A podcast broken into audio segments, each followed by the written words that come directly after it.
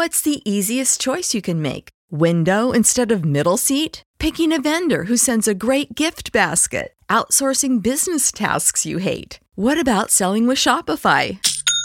Whether you're selling a little or a lot, Shopify helps you do your thing, however you cha-ching. Shopify is the global commerce platform that helps you sell at every stage of your business. From the launch your online shop stage to the first real life store stage, all the way to the did we just hit a million orders stage. Shopify's there to help you grow. Whether you're selling scented soap or offering outdoor outfits, Shopify helps you sell. Wherever and whatever you're selling, Shopify's got you covered. Sign up for a $1 per month trial period at shopify.com slash try. Go to shopify.com slash try now to grow your business, no matter what stage you're in. Shopify.com slash try.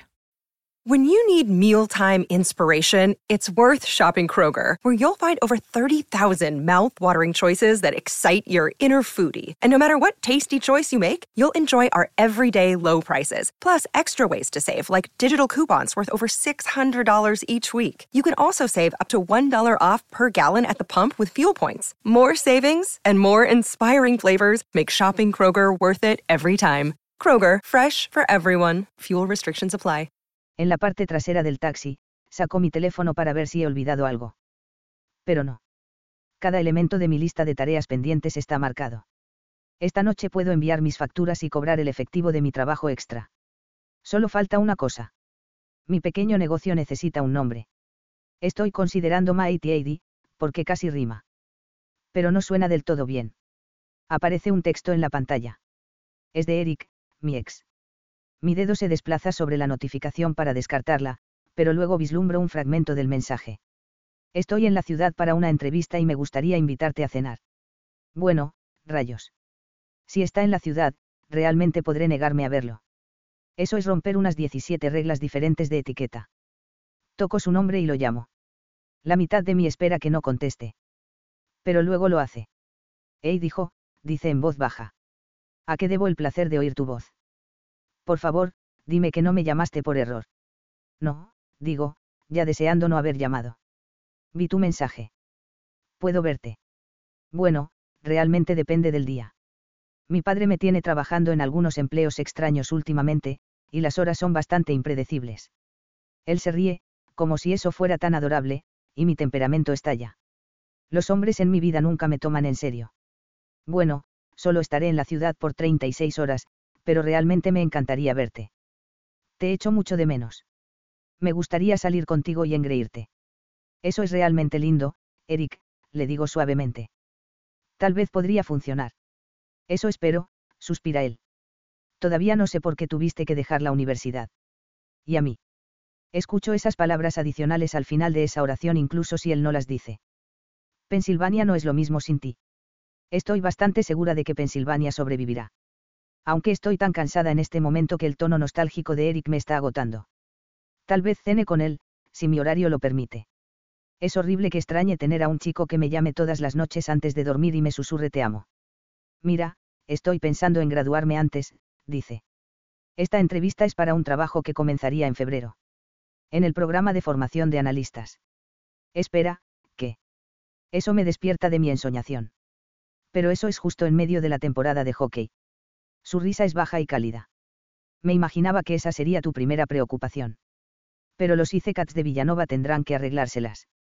De todos modos, es mi última temporada para jugar, Ey dijo. No es como si los bombarderos de Brooklyn vayan a llamarme. Tiene razón, supongo. La mayoría de los jugadores universitarios de hockey han terminado con el deporte en la noche de último año. Pero ¿quién abandonaría a su equipo justo antes de las eliminatorias? Debe ser una gran oportunidad de trabajo. Es en un banco. Goldman Sachs. Es de primera categoría. Si me ofrecen el puesto, lo voy a aceptar. Oh, digo lentamente. Bueno, estoy segura de que lo sorprenderás con tu inteligencia. Lo sorprenderé y lo celebraremos con una buena cena. Te enviaré mi itinerario. Si estoy en la ciudad por dos noches en lugar de una, eso duplica mis posibilidades de verte, ¿verdad? Sí, supongo que sí. Simplemente no estoy segura de cómo me siento al respecto. Cuídate, cariño. No puedo esperar a verte. Nos despedimos justo cuando el taxi se detiene frente al edificio de condominios de mis chicos en Water Street. Salgo con los pies cansados y empiezo a sacar las bolsas de compras del maletero del taxi. Las puertas del condominio se abren y Seil Miguel, empujando un carrito de botones de bronce. Eso resuelve el problema de cómo una chica puede entregar comestibles en cinco apartamentos diferentes. Dios bendiga a los millonarios. Han pensando en todo. ¿A dónde, señorita? Pregunta Miguel. Lo he confundido mucho esta semana, ya que voy y vengo de media docena de apartamentos diferentes. Es complicado, le digo. Me prestas tu carrito durante 15 minutos mientras hago mis entregas. Necesito llevar estos alimentos perecibles al refrigerador. Por supuesto. Él da un paso atrás. La tintorería también dejó camisas para. Trevi, digo. Las suyas fueron las últimas en llegar, porque usa una tienda diferente al resto. Ponlas aquí. Me encargaré de todo de una vez. Mis pies están gritando cuando las puertas del elevador de carga se abren para acomodar el carrito. Si Beca tenía razón, algún día dominaré el mundo. Solo espero que la dominación mundial venga con masajes en los pies. Capítulo 13. Jason. Todo viaje es duro. Pero por lo general, no me siento tan desanimado. Ganamos dos y perdimos dos, pero mi contribución fue escasa. Estoy preocupado, y sé que mis compañeros de equipo también lo están. ¿Por qué en este momento están siendo tan jodidamente amables conmigo? Bayer me está sosteniendo la puerta mientras todos caminamos penosamente hacia el dormitorio del millón de dólares. Y Silas me dejó elegir la música en el taxi de regreso del aeropuerto. Así es como sabes que vas mal. Si estos tipos pensaran que todo está bien, se comportarían como idiotas, como siempre. Pizza y cerveza en nuestra casa más tarde. Si las ofrece a nuestros compañeros. Necesito una dosis de Grimaldis, pero estoy demasiado cansado para salir. Suena bien, coinciden tanto Bayer como Beringar. Tal vez, dice Leo. Tengo que ver si Georgia hizo algún plan. Tiene que consultarle a la esposa, lo provoca Bayer. Luego hace el sonido de un látigo. Pero Leo solo sonríe para sí mismo, como si supiera un secreto. Leo tiene dos goles de nuestra primera salida. Su temporada está bien encaminada. No necesita la aprobación de nadie, y él lo sabe. Debe ser agradable. Silas y yo entramos en el ascensor en silencio y luego caminamos penosamente hacia nuestra puerta. Él la desbloquea. Cada viajero tiene su propio hogar, y aprende a apreciarlo más a partir de su deambular, digo mientras dejamos caer nuestro equipaje en el suelo como siempre. Shakespeare. Pregunta Silas. Dickens, digo. Tal vez me maldije citando a Dickens durante el campo de entrenamiento. Ahora toda mi temporada va a ser como Oliver Twist. Por favor, señor. Puedo tener un gol. Silas resopla. Luego levanta la nariz y olfatea el aire. ¿Hueles eso? Es como. Tomo una respiración profunda. Sí. Nuestro apartamento huele a limones en lugar de a pies. ¡Guau! Eh. Me gusta. Silas camina hacia el refugio de su dormitorio con un suspiro de felicidad. Me quedo un momento en nuestra sala de estar. Había estado tratando de no pensar en Heidi quedándose en nuestro apartamento, porque ahora mismo tengo suficientes distracciones. Pero ahí está su maleta, pegada a la pared. Sin embargo, no hay otras señales de ella. El sofá cama ha sido guardado y todas las superficies están más ordenadas de lo normal. La pila de revistas de Sports Illustrated está ordenada y no hay botellas de agua abandonadas merodeando en la mesa de café. Heidi ha estado aquí, aunque no hay señales de ella. Agarro mi bolsa de viaje, la coloco sobre mi hombro y camino penosamente hacia mi habitación donde me espera una agradable ducha caliente. Estoy mentalmente abriendo el grifo cuando miro hacia la cama. Mierda. Heidi se ha plantado de cara en mi colchón. Está acostada al revés, a los pies de la cama, encima del edredón, dormida. Incluso está roncando suavemente. Una mirada es todo lo que se necesita, y ya estoy sintiendo un inoportuno destello de lujuria. Una fracción de segundo es todo lo que necesito para admirar la piel dorada de sus brazos mientras se estiran por encima de mi cabeza, y la forma redonda de su trasero perfecto en esos jeans. Jeans blancos. Y ya pasó el día del trabajo. Alguien se ha portado mal. Quiero arrodillarme en la cama y quitárselos del cuerpo. Mierda. Dejo caer mi maletín al suelo de nuevo y me quito la chaqueta del traje, que dejo caer sobre el maletín. Luego me dirijo directamente a mi baño. Cierro la puerta, me quito el resto de la ropa y me meto bajo el chorro caliente. No me masturbaré pensando en la hija del comisionado. Solo mátenme de una vez. Diez minutos después salgo recién afeitado y en toalla. Porque es mi maldita casa, y no tengo bata. No solo he hecho mucho ruido, sino que ya puedo escuchar la música de chicas a todo volumen desde la habitación de Silas. No somos gente silenciosa. Pero ¿quién lo pensaría? Todavía hay una princesa dormida, prohibida, tendida en mi cama. Esta vez sí me escucha, sin embargo. Los ojos de Heidi se abren cuando abro el cajón de mi ropa interior. Oh Dios mío. Ella se sienta rápido. El patrón de puntadas de la colcha que mi madre me hizo está marcado en su mejilla rosada. Lo siento. Solo quería recostarme un minuto. Se pone de pie y respira hondo. Bienvenido a casa. Gracias. Estoy contento de estar de vuelta. Espero que ella se vaya. Todavía tiene esa mirada semi-inconsciente de los recién despertados. Mientras la observo, sus grandes ojos azules se desplazan lentamente mientras me mira de arriba abajo. Puedo sentir su mirada como una caricia mientras observa mi pecho y mis abdominales desnudos. ¡Guau! dice ella, su voz llena de aprecio. A menos que quieras ver aún más, es posible que quieras salir, me quejo. Ella no se mueve. En cambio, sus ojos se suavizan un poco y suspira como si estuviera soñando. A la mierda. Probablemente así es como se ve justo después de haber sido bien fo. Ah. Te vas afuera, le ordeno, dándome la vuelta para mirar hacia mi cómoda. Lo siento, susurra y luego se ir corriendo de mi habitación, cerrando la puerta detrás de ella. Pero el daño ya está hecho.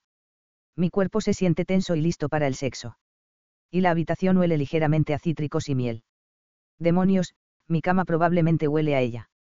Paseo por la habitación, me visto, cuelgo mi traje y desempaco. Estoy cansado, mi juego de hockey se ha ido a la mierda y necesito pizza, cerveza y liberación sexual. Pero solo llegan la pizza y la cerveza, maldita sea. Cuando finalmente me aventuro a la cocina, Silas está ahí con Heidi. Él está feliz comiendo su snack favorito, rebanadas de aguacate cubiertas con salsa fresca. Heidi compró para todos los que viven en el dormitorio del millón de dólares. Dice él. Es muy agradable volver a casa y tener comestibles. Genial. También le había dado una lista. Es increíble. Gracias por eso. Es un placer, dice con una sonrisa. Me acerco al gabinete y lo abro, buscando unos chips. MMM. ¿Dónde estás escondiendo los Doritos? Oh, dice ella. Tienes esos en su lugar, me indica. Agarro la bolsa del estante. Pero estas tortillas son verdes. Estos están hechos de, kale. Sí, dice ella. Son deliciosos. ¿Y cómo salsa tienes esto? Abre la nevera y saca un tarro de humus orgánico en lugar de la salsa de cebolla que me gusta. Esto es un maldito desastre. Pero no es lo mismo. Me estás diciendo que cambiaste los pedidos de seis jugadores a lo que tú crees que es mejor. De ninguna manera. Ella sacude ese cabello sedoso y frunce esos labios besabals. Solo el tuyo. Nadie más me pidió que comprara nada con el tinte amarillo número 5. Si la se ríe, ese hijo de puta. Abro la bolsa con el ceño fruncido y entonces tengo un pensamiento verdaderamente horrible. Pero, ¿qué hay con mi sándwich? Conseguiste. Pan de trigo integral, mantequilla de maní cremosa y mermelada de fresa. Ella pregunta. Tiene que ser de fresa, está yo, sonando como un lunático. No se puede joder con algunas cosas. Como el destino. Heidi se acerca a otro gabinete y abre la puerta, revelando una hogaza de pan y un frasco de mantequilla de maní. Y un tarro de mermelada de fresa Bone Maman. No estoy lo suficientemente loca como para enfrentarme a tus supersticiones, dice ella. Gracias, exhalo en una poderosa ráfaga. Guardaste el recibo. Tendré que devolverle el dinero. ¿Por quién me tomas? exclama ella. Esta noche recibirás una factura completamente detallada. Y, por cierto, solo te estoy cobrando por los abarrotes. Ustedes dos no pagan por mis servicios. Pero no se lo digan a nadie necesito mantener mi precio de mercado en una trayectoria ascendente. Entendido, dice Silas con una sonrisa.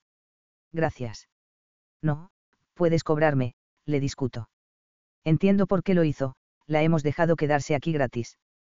Pero no quiero deberle nada. Y cuanto más rápido gane el dinero, más rápido podrá dejar de torturarme con su diminuto pijama y ese cuerpecito apretado que deseo. Sí. No. Estoy tan frustrado en este momento tan frustrado que agarro los chips de Kale y abro la bolsa. Entonces me meto uno en la boca. No es horrible. MMM. Avísenme cuando sea el momento de pedir la pizza, dice ella. Enviaré un mensaje de texto a sus amigos para solicitarles sus pedidos y luego pondré todo en mi hoja de cálculo. No olvides la cerveza. Si las dice alegremente. No lo haré. Heidi se de la cocina, balanceando su trasero lo suficiente como para torturarme. Me meto un puñado de chips de kale en la boca para no decir ni hacer nada de lo que me pueda arrepentir. Capítulo 14. Jason. La semana siguiente es un desmadre. Las prácticas son terribles. Mis estadísticas apestan. Cada entrenador en la organización ha pasado mucho tiempo tratando de ayudarme. Sé que se supone que eso es algo bueno. Pero no son muchos los consejos que un chico puede absorber en un día. Apenas es octubre, y esta ya es la temporada de hockey más larga de mi vida. Para empeorar las cosas, Heidi sigue brincando alrededor de mi apartamento y en mis sueños. Es una tortura. Estoy lleno de frustración reprimida y no puedo exorcizarla de la manera que quiero, empujándola contra los cojines del sofá y haciéndole lo que quiero de la manera más sucia. El viernes por la noche es la misma maldita situación. Perdemos nuestro partido en casa ante Buffalo, de todos los equipos. Y luego, cuando el equipo se repliega a la taberna para lamer nuestras heridas, Heidi también está ahí, luciendo deliciosa con un suéter ajustado. Hola Pete. Ella saluda al barman de pelo canoso. Hola señorita. Él le da una gran sonrisa. Me gustaría un shot de tequila seguido de un whisky, dice. Pete pone los ojos en blanco. Eres menor de edad. Ya hemos pasado por esto. Además, nadie ordena eso. Tenemos que trabajar en tu bravuconería.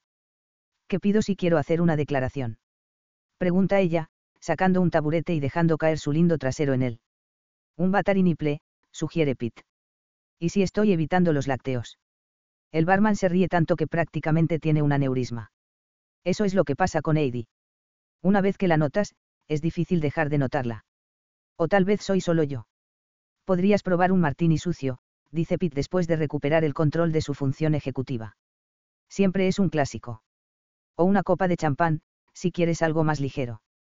Buen consejo, dice ella. Oye, Castro. Ven aquí un segundo. Tengo algo que discutir contigo. Eso es lo que obtengo por mirarla tan sutilmente, supongo. Hago lo que me dice y tomo asiento junto a Heidi. ¿Qué bebida sin alcohol te sirvo? Pregunta Pete. Club soda con limón. Gracias. Ahora, señor Castro. Ella se vuelve hacia mí. Antes de salir del apartamento esta noche, alguien dejó un mensaje en el contestador automático y... Oh, esa es mí. Heidi levanta una mano, silenciándome. No interrumpas la historia de una dama. Hice una profunda investigación, de acuerdo te saludó con un nombre que no entendí. Pero luego dijo algo acerca de que, después de todo, mamá no asistirá a tu juego la próxima semana. La persona que llamó se disculpó por el cambio de planes, pero convenció a tu madre para que la visitara a ella en vez de a ti y la ayudara con la fiesta de cumpleaños de tu sobrino. Ah, de acuerdo. No puedo decir que estoy demasiado molesto porque mamá no venga la semana que viene. Estoy demasiado estancado. Si las cosas siguen así, no estaré de humor para entretenerla. Mierda me siento desanimado de solo pensarlo. El año pasado, cuando mis padres me visitaron, anoté dos goles en un juego y al día siguiente todos salimos a comer dim sum. Lo que me lleva a mi siguiente deducción. Heidi chasquea los dedos. Quédate conmigo, Jason. Échamelo entonces, le digo, aunque no está claro si me refiero a su mensaje o al cuerpo de Heidi. Ella es como un rayo de sol. Y mi trasero abrumado realmente podría aprovechar algo de eso. En teoría, al menos. Era tu hermana la que llamó, ¿verdad? Y tienes un sobrino que está a punto de cumplir tres años. Sí. Mi hermana Jackie tiene. Oh, mierda. Me olvidé de su cumpleaños. Soy el peor tío del mundo. ¿Podrías ayudarme? Estoy un paso delante tuyo, dice ella. Por supuesto que lo está. De su enorme bolso saca un palo de hockey de juguete de los bombarderos de Brooklyn.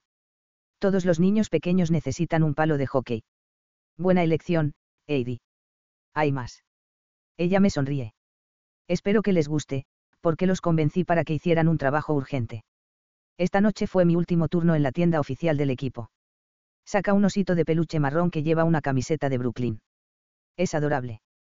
Y cuando le da la vuelta, veo que el oso lleva Castro y mi número de camiseta en la espalda. Santo cielo, digo, riéndome. Cuando me entrega el oso, su pelaje es suave y adorable. Esto es increíble. Creo que necesito uno para mí. No, no lo necesitas. Heidi me arrebata el oso. Esto se va en una caja de FedEx mañana. Solo necesito la dirección de tu hermana. Ah, y necesito ver una foto de tu sobrino. ¿Por qué? Porque los niños pequeños son lindos. Ella pone los ojos en blanco. Estás de un humor. Realmente lo estoy. Saco mi teléfono de mi bolsillo y abro algunas fotos. Aquí está él. La foto de mi hermana y su hijo mayor me hace sonreír. Ay. Heidi se ríe. Qué familia tan atractiva. Espero que sea más simpático que tú. ¿Qué? Rezongo. Heidi toma un sorbo de su refresco. Eso es todo lo que tengo para ti, dice, agitando una mano hacia mí. Puedes retirarte. Gracias. Parpadeo. Acabas de decirme que me marche. Sí, lo hice, sí, lo hice.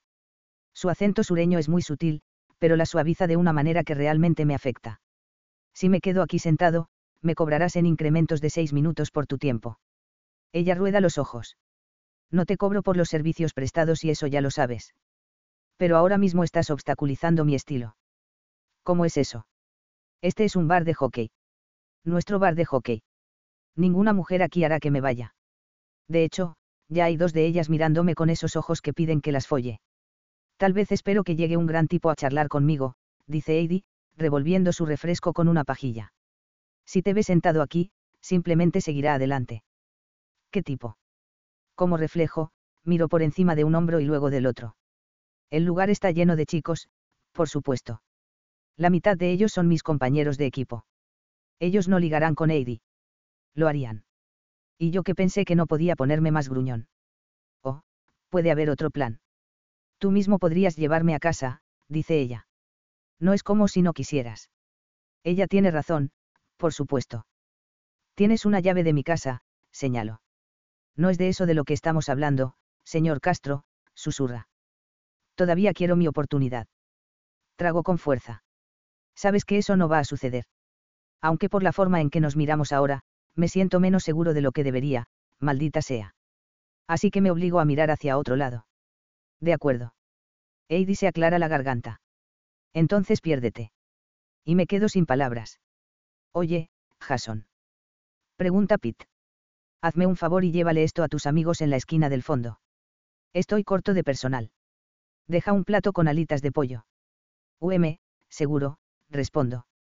Agarro las alitas y una pila de servilletas, y me llevo todo antes de decirle algo a Heidi que me meta en problemas. Crecer con dos hermanas me enseñó un par de cosas sobre cómo mantener la boca cerrada. Aunque si cree que se va a ir a casa con un extraño cualquiera, tendrá otra cosa por venir le llevo el pollo a mis amigos y agarro un par de alitas. Lo juro por Dios, solo pasan alrededor de 90 segundos hasta que un chico universitario que usa una gorra de béisbol hacia atrás toma el taburete que acabo de desocupar y empieza a charlar con Heidi. Tu chica está haciendo amigos esta noche, dice Bayer con una sonrisa. No es mi chica, gruño. Sigue diciéndote eso, susurra Silas. Oye, Drake. Digo, chasqueando mis dedos al novato. Necesito un favor. Sí. El chico se limpia la salsa buffalo de la boca. ¿Qué cosa? Ve a pedirnos una jarra de cerveza. Y habla con Heidi mientras esperas. El novato mira hacia el bar y luego se ríe. ¿No te gusta ese tipo? No conozco a ese tipo, lo corrijo. Y nuestra pequeña amiga tiene la costumbre de meterse en situaciones complicadas. Ella es un poco sobreprotegida. Pero solo están hablando, señala Bayer. ¿Cuánto problema podría ser? Es un chico de alguna fraternidad, me quejo. Tú también lo fuiste, dice Silas alegremente. Exactamente. Sé cómo piensan. Drake, no tienes que ahuyentarlo. Solo hazle saber que Heidi tiene amigos en el bar. El novato sacude la cabeza. Pero como sabe que no tiene otra opción, lleva nuestra jarra vacía de cerveza y se dirige pesadamente hacia el bar. Pone una mano sobre el hombro de Heidi mientras se acerca para entregarle la jarra a Pete. Heidi le da palmaditas en la mano, lo saluda y luego lo ahuyenta pero no se me escapa cuando el universitario mira en nuestra dirección con los ojos muy abiertos. Aproximadamente dos minutos después que Drake regresa con la cerveza, el chico de la fraternidad le da la mano a Heidi y luego se larga de ahí. Sale del bar por la puerta principal, dejando a Heidi sola. Ella mira hacia su vaso de refresco y suspira. Nadie más se sienta en el taburete vacío de la barra, y mi conciencia oxidada da un pequeño brinco de incomodidad. Pero luego, mientras observo, Heidi endereza la columna vertebral se echa el bolso al hombro y se levanta. Luego camina directamente hacia mí. Oh, oh, dice O'Dowell en voz baja. Entrando. ¿Crees que eso es gracioso? Heidi grita cuando llega a nuestra mesa.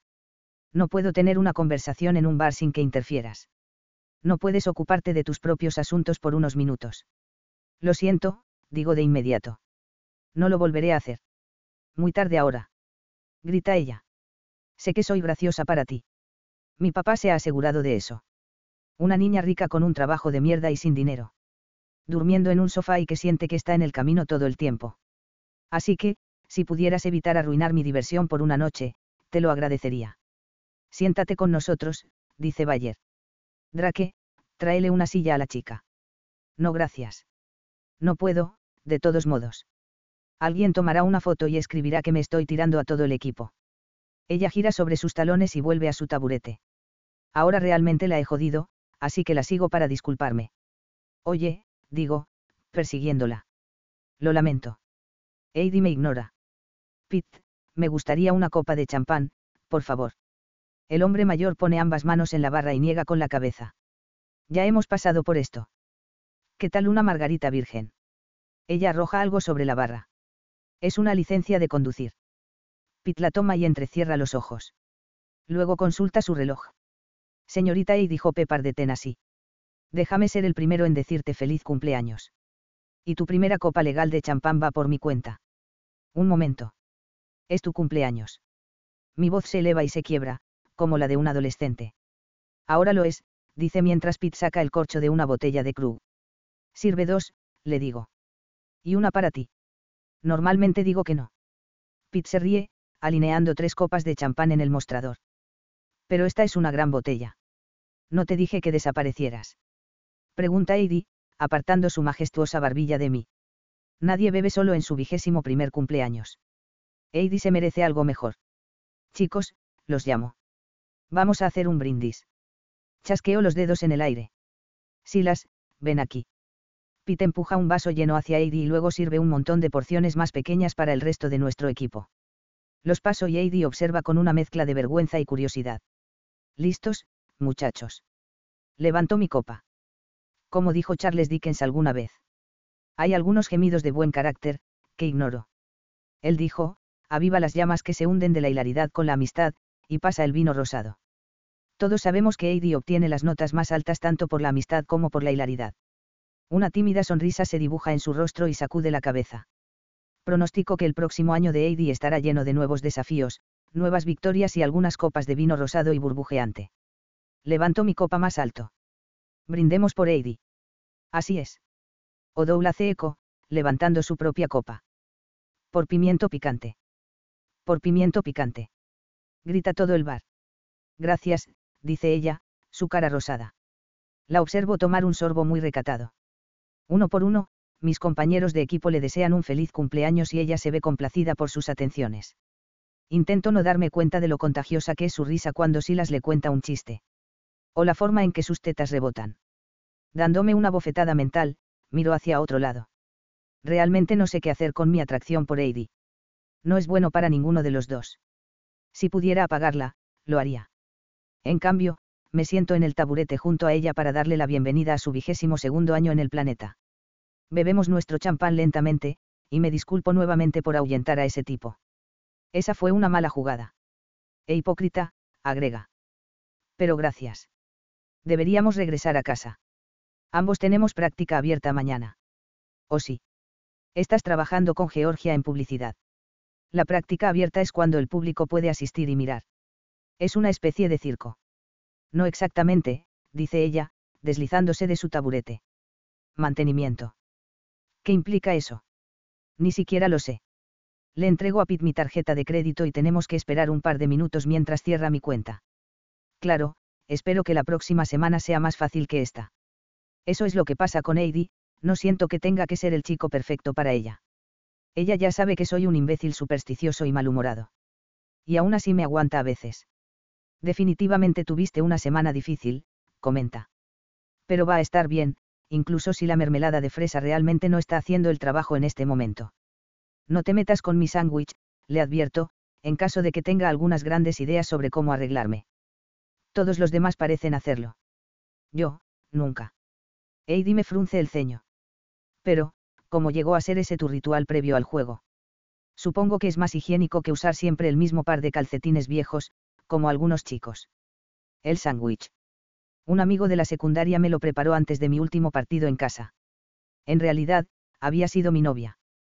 Pero nunca hablo de ella. Ganamos ese juego 5 a 0 contra nuestros rivales. Y al día siguiente recibí una llamada del entrenador de Harkness, invitándome a jugar para él. Ella silba. Buen timing. Sí. He estado comiendo ese sándwich desde entonces. Bueno, entonces, veamos. Se pone el bolso en el hombro mientras Pete me entrega el recibo para que lo firme. Yo misma no soy muy supersticiosa. Pero a veces necesitas un poco de misticismo en tu vida. Tal vez podrías activar la magia. ¿Qué pasa si llamas a tu viejo amigo y le pides que te envíe otro sándwich por FedEx? No puedo, porque ella está muerta. Eso no va a funcionar. Tendré que volver a activar la magia de alguna otra manera. Aquí tienes, Pete. Le devuelvo el recibo y le deseo buenas noches. Mejor suerte en el camino, chico, dice Pete. Yo estaré mirando. Gracias. Trataré de no decepcionarte. Capítulo 15. Heidi. Jason se ofrece a conseguirnos un taxi, pero quiero caminar de regreso al dormitorio del millón de dólares. Estuvo lloviendo más temprano, y ahora por la noche las aceras parecen recién lavadas y el aire está brumoso. Mientras caminamos por Front Street, escucho el bocinazo distante de un bote en el río. El champán me ha hecho sentir agradablemente achispada. Y, si soy honesta, el elocuente brindis que Jason hizo en honor a mi cumpleaños tampoco hizo daño. Sigo molesta con él porque me ha puesto en su zona de amigos y por qué me trata como si fuera su hermana pequeña a la que tiene que proteger de peligros desconocidos. Mi enamoramiento por él no tiene límites. Pero estoy segura de que a veces va en ambos sentidos. Babea como un Doberman cuando paseo por su apartamento con mis pantalones cortos de dormir y la camiseta translúcida que sigo lavando para poder usarla todas las noches. Y cuando esta noche dijo esas cosas bonitas sobre mí, estoy bastante segura de que las decía en serio. Feliz cumpleaños, como diría mi padre. Jason toca mi mano ligeramente. Feliz cumpleaños. Gracias. ¿Hablas español? Apenas, dice con una mueca. Lo hablaba cuando era pequeño. Pero vivíamos en Canadá, y luego en Minnesota. Los otros niños en preescolar no hablaban español. Entonces comencé a responder siempre a papá en inglés. Me arrepiento un poco ahora. ¿Qué quieres para tu cumpleaños? Pregunta de repente. Pasamos junto a una pareja cogida de la mano y riéndose, y siento una punzada de celos. Nada que puedas envolver en una caja. Y ya hemos pasado por esto. Sabes exactamente lo que quiero de ti. Para demostrar mi punto, me acerco y le doy una pequeña palmadita en el trasero. Basta, gruñe. Ay, por favor, me quejo. La forma en que me miras es ilegal en siete estados. Vas a mirar, pero no tocar. Así es, dice recatadamente. ¿Por qué? Soy un caballero. Dejo de caminar. No eres un caballero. Los caballeros no te devoran con los ojos. Todos devoran con los ojos. Soy lo suficientemente honesto como para no ser sutil al respecto. Honestidad, ¿eh? ¿Vas a ir con esa? Él sonríe. Cuando invado su espacio personal, esa sonrisa desaparece de inmediato. ¿Qué más eres lo suficientemente honesto para admitir? Le pregunto. Estoy usando tacones, lo que significa que estamos cara a cara. Bueno, casi. Estamos ojo a boca pero es una boca bonita. Si no fuera la hija de Tobias Pepar, y si no hubiera una foto estúpida de nosotros que todos ya olvidaron, ¿qué estaríamos haciendo ahora? Nada, dice. Eres un mentiroso. Inclina la cabeza hacia atrás y se ríe. Algunas veces. Vamos. Engancha su brazo en el mío y me conduce por la acera de nuevo. Mira, tú no quieres mi trasero gruñón. Te equivocas. En primer lugar, no hay boletos de ida y vuelta en el tren de Castro. No hay devoluciones. Ni raciones extra. Lo entiendo. Jesús. Nuestros brazos todavía están unidos, y desearía que el camino a casa fuera aún más largo. Discutir con Jason es más divertido de lo que debería ser. Es terriblemente sexista de tu parte asumir que quiero atraparte para tener una relación. Las mujeres también son capaces de querer un ligue. Claro que sí, dice. Pero las mujeres con las que me engancho no pasan la noche siguiente en mi sofá cama. Eso no es suficiente distancia pasada la explosión. Incluso la chica más cínica querría otra ronda. Es solo la naturaleza de la bestia. Oh Dios mío. Mi grito de risa resuena contra la acera vacía, el ego en ti. No es de extrañar que necesites un apartamento tan grande. Tu cabeza no entraría en un lugar más pequeño. Jason se encoge de hombros y me da otra sonrisa enloquecedora. Sabes, podría ser una fachada, insisto. Tal vez no me llevas a la cama porque sería una decepción. Él resopla. Veo lo que estás tratando de hacer aquí. Pero no funcionará. Entiendo que tienes una reputación que mantener. No puedes tener a la pasante dando vueltas con el conocimiento de que no puedes cumplir con tu parte del trato. Tendrías que matarme para mantenerme en silencio. ¿Y dónde podrías esconder el cuerpo? Eres. Él suelta su brazo del mío, pero luego se estira detrás de mí y me abraza contra su costado mientras caminamos, un gran dolor de cabeza. Pero, soy tu dolor de cabeza, bromeo. Y le voy a enviar a tu sobrino un regalo de cumpleaños. No sé qué haría sin mí. Comer Doritos, se queja. Y volver a andar en ropa interior. Siéntete libre de hacer eso de todos modos. Meto la cabeza bajo su barbilla y él suspira. No dijiste lo que harás para tu cumpleaños. Silas y yo podríamos invitarte a cenar. Y luego un trío. Solo pregunto para burlarme de él. Él resopla y deja caer su brazo. O la zona de amigos. Ya estoy de regreso. Volvemos a caminar uno al lado del otro y el edificio de apartamentos está a la vista. En realidad, tengo planes para una cena de cumpleaños, admito. Un buen chico se ha ofrecido a invitarme a salir después del trabajo. ¿Un buen chico? Pregunta Jason. Mi exnovio, si debes saberlo. El que es terrible en la cama. Pregunta él. Sin comentarios. Pero nunca volveré a beber tequila. Jason se ríe mientras pisamos la alfombra roja que cubre la entrada de Water Street. El portero nocturno abre la puerta. Nos dirigimos juntos al ascensor. Él no tiene que sostenerme, y no digo nada vergonzoso esta vez. Dentro del apartamento, está silencioso y oscuro. Me acerco directamente al sofá cama y empiezo a prepararlo para la noche. ¿Necesitas ayuda? Pregunta Jason. Es un caballero, maldita sea. Pero solo cuando no quiero que lo sea. No, señor, respondo. Feliz cumpleaños, susurra. Te mereces un gran año. Dije en serio todo lo que mencioné esta noche cuando hice ese brindis. Sé que lo hiciste. Por eso eres tan irritante. Se ríe mientras desaparece en su habitación. El sábado por la mañana le envío un informe escrito a Rebecca, detallando mis experiencias en cada trabajo hasta el momento. El apartamento está totalmente en silencio, ya que Jason y Silas están en las instalaciones de práctica viendo grabaciones de partidos. Mi teléfono suena con continuos deseos de cumpleaños de mis amigos y familiares admito que es agradable ser recordado en mi cumpleaños. Aunque el mensaje de mi padre dice, feliz cumpleaños, pequeña. Pequeña, en serio. Tu madre te envió un regalo. ¿Por qué no pasas mañana y lo recoges? Sé que tienes una cita para cenar esta noche. ¿Cómo sabe eso? Eric debe haber llamado al condominio, pensando que me encontraría ahí. Nótese que el mensaje de mi padre no dice, pasa y firma tu herencia. Hoy es el día en que soy elegible para el gran desembolso, si papá lo aprueba. El dinero que el abuelo reservó para mí se quedará ahí hasta que mi padre decida que soy lo suficientemente adulta para manejarlo. No es que me merezca ese dinero. No me lo gané yo misma. Pero el hecho de que lo esté manteniendo fuera de mis manos solo por despecho. Es exasperante. Mi respuesta para él es concisa. Muchas gracias, papá. No quiero hablar con ese hombre, así que no le devolveré la llamada y no le rogaré que haga lo correcto. Mamá recibe una llamada telefónica, sin embargo. Mis padres viven separados gran parte del año. Cuando papá consiguió el trabajo de comisionado, compró un condominio en Nueva York y se queda aquí la mayor parte del tiempo. A mi madre no parece importarle, siempre y cuando tenga el club de campo para hacerle compañía. Hola, cariño, me saluda mi madre. Espero que estés disfrutando un hermoso tratamiento de spa en tu cumpleaños. Oh, sí, le aseguro. Y es casi cierto.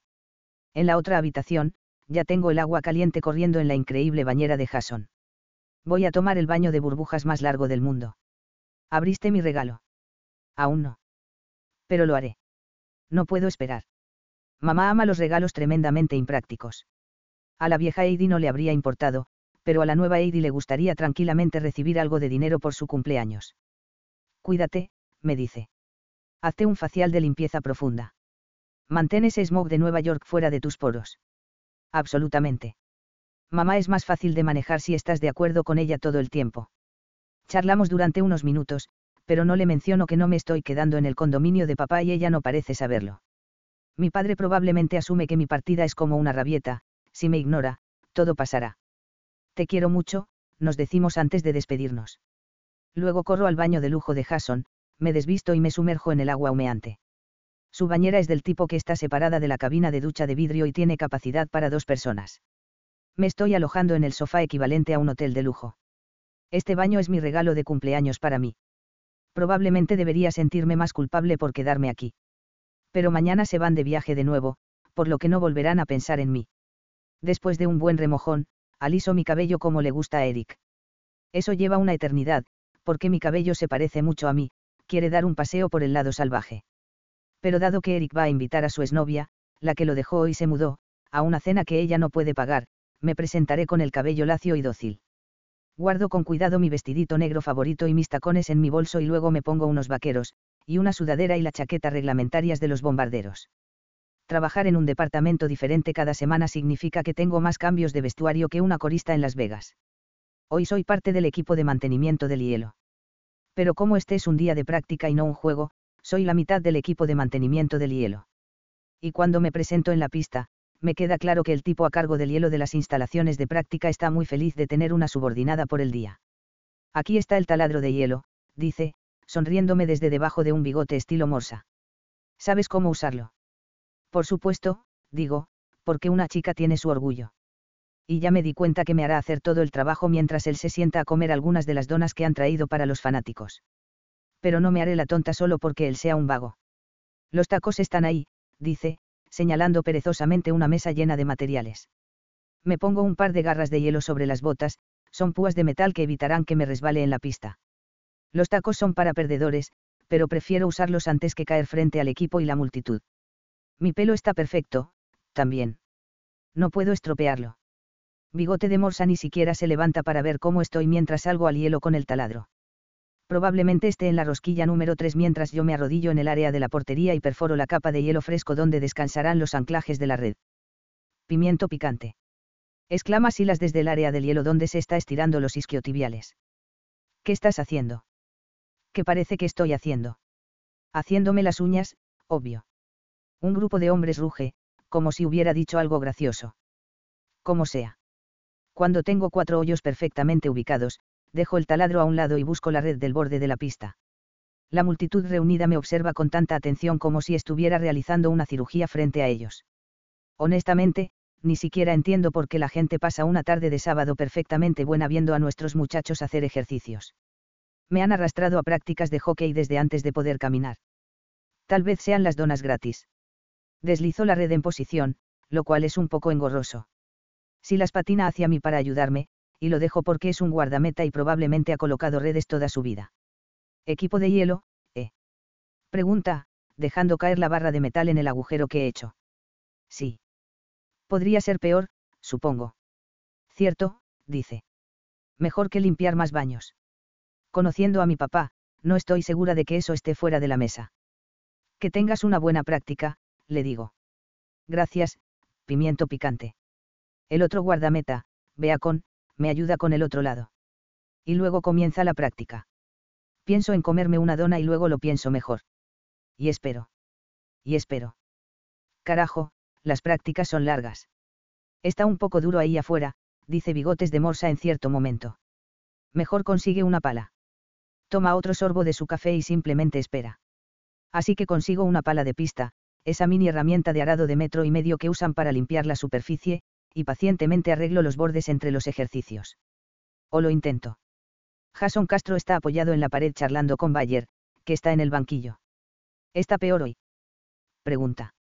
Bastante mal, dice Bayer con un gesto. El entrenador me enviará a otra resonancia magnética. Mierda, dice Jason en voz baja. Disculpa, le digo, aclarándome la garganta. Podrías comportarte como un buen amigo preocupado desde un lugar ligeramente diferente. Tengo un trabajo que hacer aquí. Jason hace una doble toma. ¿Qué estás haciendo, Heidi? Obviamente, solo estoy aquí para admirar la vista, digo con la mandíbula apretada. En serio, porque los jugadores siguen preguntándome eso. Pasa un latido y luego Jason se aparta de mi camino. Lo siento. Gracias. Tu cabello se ve diferente, dice mientras paso. Se supone que debería. Debí haberme comido una dona, porque la práctica dura mucho tiempo, y Bigote de Morsa me mantiene ocupada haciendo su trabajo.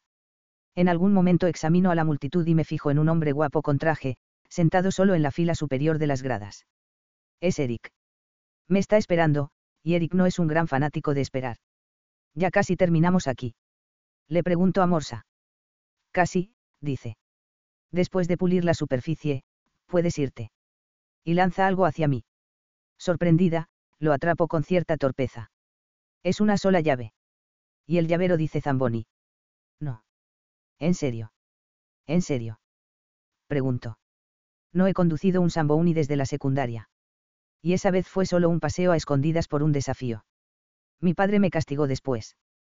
Como andar en bicicleta, dice. Hagamos un repaso.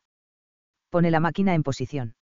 Luego, durante los últimos minutos de la práctica, repasa los controles.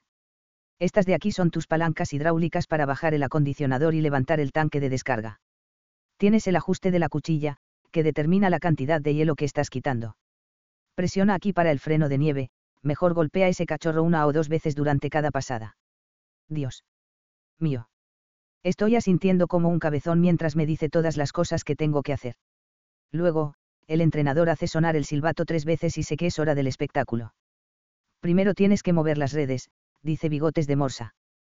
Correcto. Camino de regreso al hielo y retiro la primera red. Pero la segunda es un problema, porque hay un grupo de jugadores de hockey parados alrededor. O'Dowd básicamente está usando la cosa como su púlpito mientras le da un sermón a Jason. Creo que tal vez es una cosa de la respiración, dice. Como si no estuvieras apretando el diafragma cuando sueltas el pack. No. Es la posición de sus hombros, argumenta Trevi necesita cambiar su postura para adaptarse al cambio de ángulo. Creo que O'Dowd tiene un punto con lo de la respiración, interviene Beringar. Tienes que respirar a través de los párpados. Y ya he tenido suficiente. No escuches estas tonterías, le digo a Jason. Eso de los párpados es una broma de Bull Durham. Pero funcionó. Beringar exclama. Lo único que está funcionando ahora mismo soy yo, digo bruscamente, agachándome para quitar el primer perno de la red. Cuando me pongo de pie de nuevo, se lo paso a Jason. Él es el delantero más sobreentrenado de la liga esta semana. Ustedes solo se quedan parados ladrando, lo que no ayudará. Es todo memoria muscular, por el amor de Dios. Este hombre necesita que le den 5.000 pases para que su cuerpo pueda descifrarlo. No necesita sus consejos. De repente todo se queda en silencio en la pista. Olvidé que hoy había fanáticos aquí para mirar. UPS. En fin, digo en voz baja. Me alisé el cabello y mi cita está esperando, así que, si pudieran mover amablemente sus acolchados traseros fuera de la pista, podría continuar. Memoria muscular, dice O'Dowd lentamente. Podría enviarle algunos pases, ofrece Trevi. Todos podríamos turnarnos. Todos están pensando pensamientos profundos acerca de esto, así que tengo que mover físicamente a O'Dowd de la red para retirarla de la pista. Todos ustedes esperen ahí, les digo, señalando la primera fila de asientos. Por favor y gracias. Ahora, tengo un Sambouni que conducir, así que disculpen ustedes. Estoy en la mitad de la pista cuando me doy cuenta de mi error. Pimiento picante conducirá el Sambouni. Pregunta Bayer. Tengo que ver esto. Alguien quiere hacer una apuesta acerca de en cuánto tiempo. Yo me apunto. Responde Jason. Bueno, dispárenme. Si no hubiera mencionado el maldito pulido de la pista, podría haber hecho esto sin espectadores pero ahora es algo. La quiniela sobre el Sambouni es un juego de pista en el que la gente apuesta cuánto tiempo tardará en despejar el hielo y gana el que más se acerque. 22 minutos, dice Beringar, comenzando el reto. Todo el mundo grita, porque 22 es un tiempo muy largo para pulir la superficie. ¿Quién tiene lápiz y papel? Alguien más pregunta. Yo anoto las apuestas, ofrece Jimbo, el joven que trabaja en operaciones. Tengo un poco de papel aquí mismo. Uno para ti, uno para ti. Aquí tienes un bolígrafo, Castro.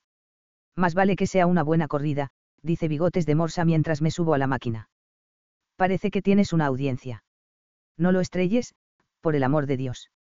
Un escalofrío de nervios me recorre la columna cuando pongo las manos en el volante. Hagan sus apuestas, muchachos. ¿Quién está tomando el tiempo? Al otro lado del hielo, veo a Jason sosteniendo un bolígrafo.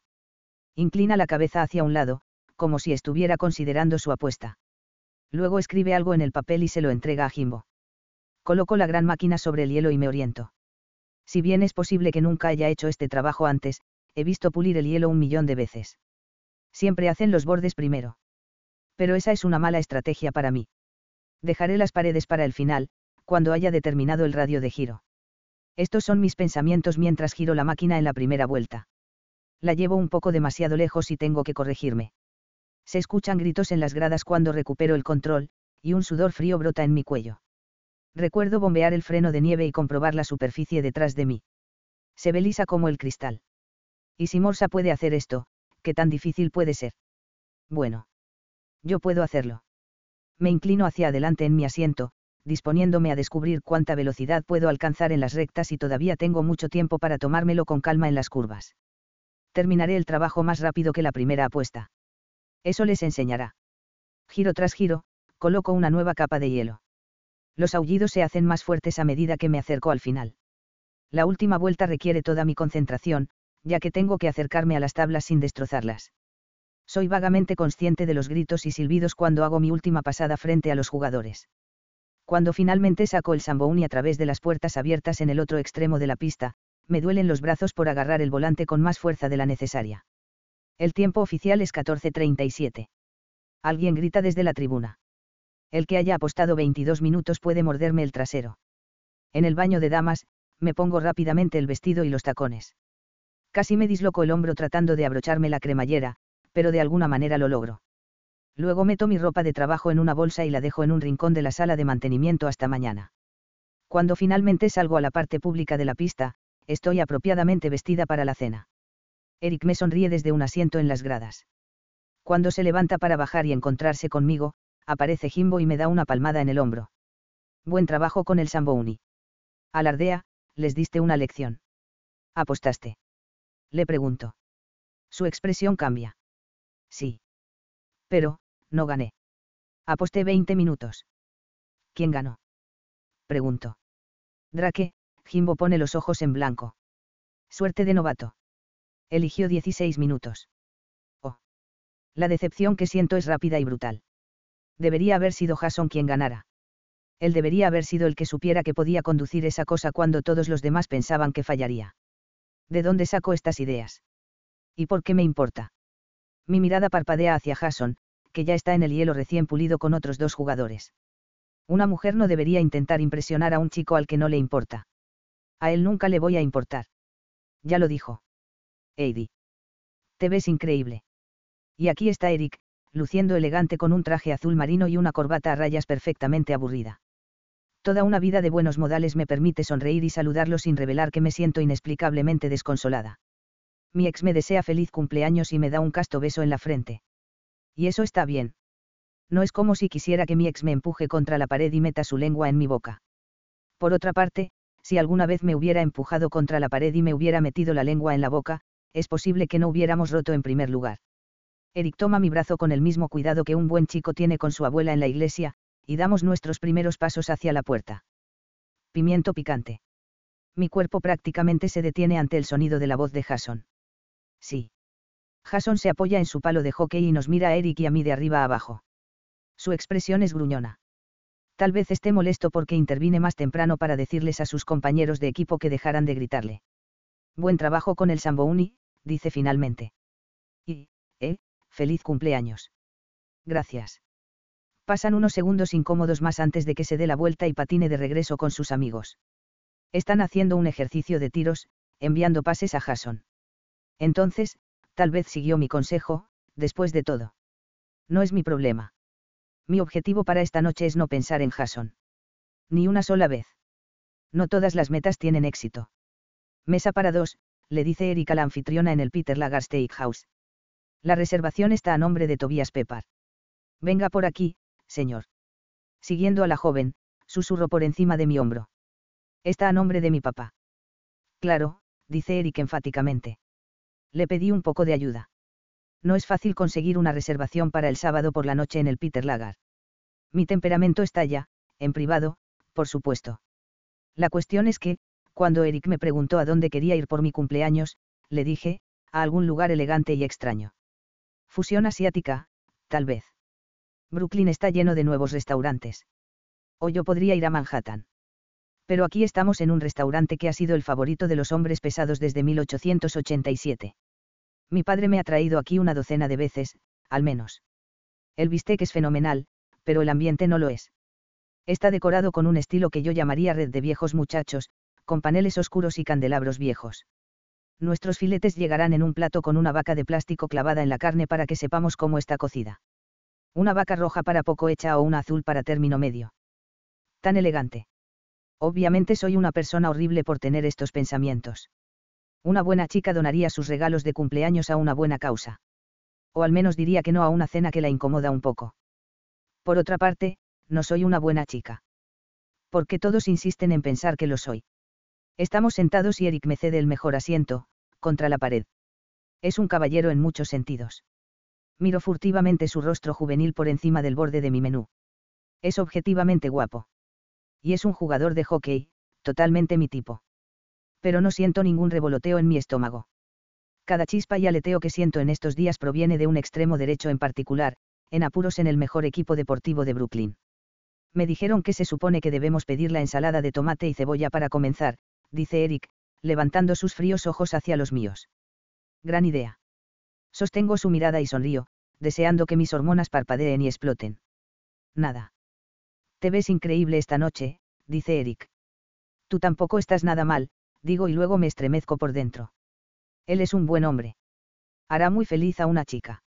Soy egoísta por querer más de lo que Eric puede hacerme sentir. Esto es pensar demasiado para hacerlo en mi cumpleaños. Pedimos la ensalada y el filete para dos, y también las guarniciones. Qué festín, digo, tratando de ser una cita elegante mientras nos sirven el vino y los aperitivos. Es realmente bueno verte. Él se ríe. Pero, el Sambouni. Pensé que tenías un trabajo de oficina. Así era. Pero papá está enojado. Está tratando de obligarme a volver a la universidad. Está preocupado por ti, dice Eric. Te mudaste y él no te ha visto se supone que debo informar sobre tu estado. Maldita sea. Los ojos de Eric se abren ante la maldición. Estoy bien, como puedes ver por ti mismo. Y los trabajos que estoy haciendo en la pista no son tan malos. Eric sonríe.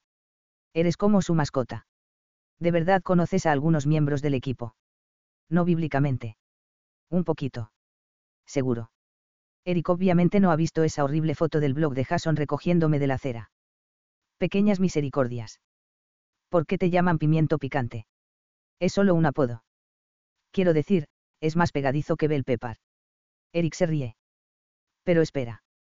En realidad, suena bien. Lo siento, un segundo.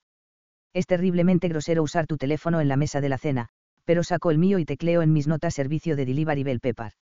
Luego lo guardo de nuevo. Necesito un nombre para mi negocio paralelo. Eres hilarante, dice Eric con una sonrisa. Ese es el consenso general. Me pregunto cómo se sentiría ser tomada en serio. Pero basta de mí. Una buena chica sureña sabe cómo mantener la conversación equilibrada. ¿Cómo estuvo la entrevista en Goldman Sachs? Genial, alardea Eric. Creo que voy a entrar. Me avisarán en dos semanas cuando concreten la clase de aprendices entrantes. ¡Wow! Me pregunto cómo se siente ese tipo de confianza. Y Eric en Nueva York. No sé qué hacer con esa idea. Nuestro filete, cuando llega, está delicioso. Disfruto cada bocado y me siento menos mal acerca del mundo. El sabroso Cabernet Sauvignon que pidió Eric tampoco hace daño. Tu papá dijo que 2013 fue un buen año para los vinos de California y tengo que decir que estoy de acuerdo, me dice.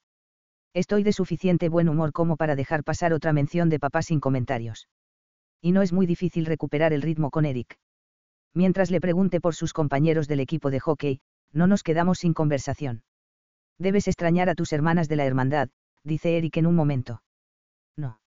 Realmente, no. La universidad no fue tan divertida como esperaba. Siempre estaba tratando de descifrar cómo encajaba con los paladines intelectuales en Brimar. Incluso sus fiestas eran frikis. El tema del baile de primavera era, kafkiano. ¿Qué se supone que debe hacer una chica con eso? Pero ¿por qué es mejor el trabajo que la universidad? Quiero decir, conducir el Sambouni parecía divertido, pero. La pregunta de Eric se desvanece, porque realmente no me entiende. Es un trabajo real. Me encanta la organización de los bombarderos.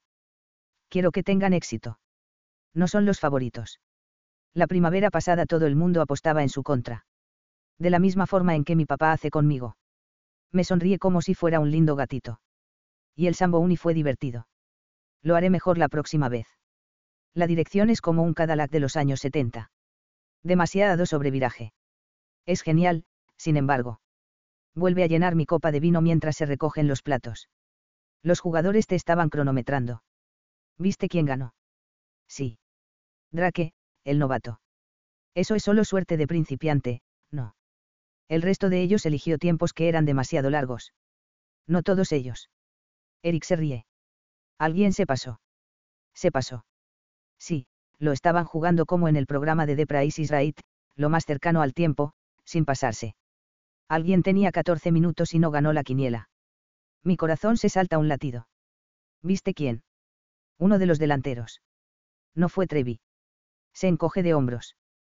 Creo que fue ese chico español. Castro. No es español, digo sin pensar. Su padre es mitad brasileño y mitad cubano-estadounidense. Vale, esa ya es demasiada información. No soy la pequeña fan perfecta. Bueno. Eric solo me parpadea. Podría haber sido él. Voy a empolvarme la nariz antes del postre, digo alegremente. Regreso en un santiamén. Eric se pone de pie cuando yo lo hago, porque le han enseñado cómo tratar bien a una mujer. Mientras tenga la ropa puesta. Capítulo 16. Jason. Trevi, O'Dowell y yo nos quedamos después de la práctica. Los dos patinan la pista de arriba a abajo, enviándome como mil pases, que devuelvo lo más rápido posible. Cuando nos quedamos sin packs, los recolectamos todos y volvemos a empezar. ¿Sabes?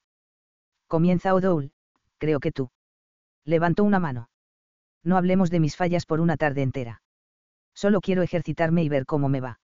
Tal vez Pimiento Picante solo estaba desahogándose cuando dijo que todos deberían callarse y esperar a que la memoria muscular hiciera su magia conmigo.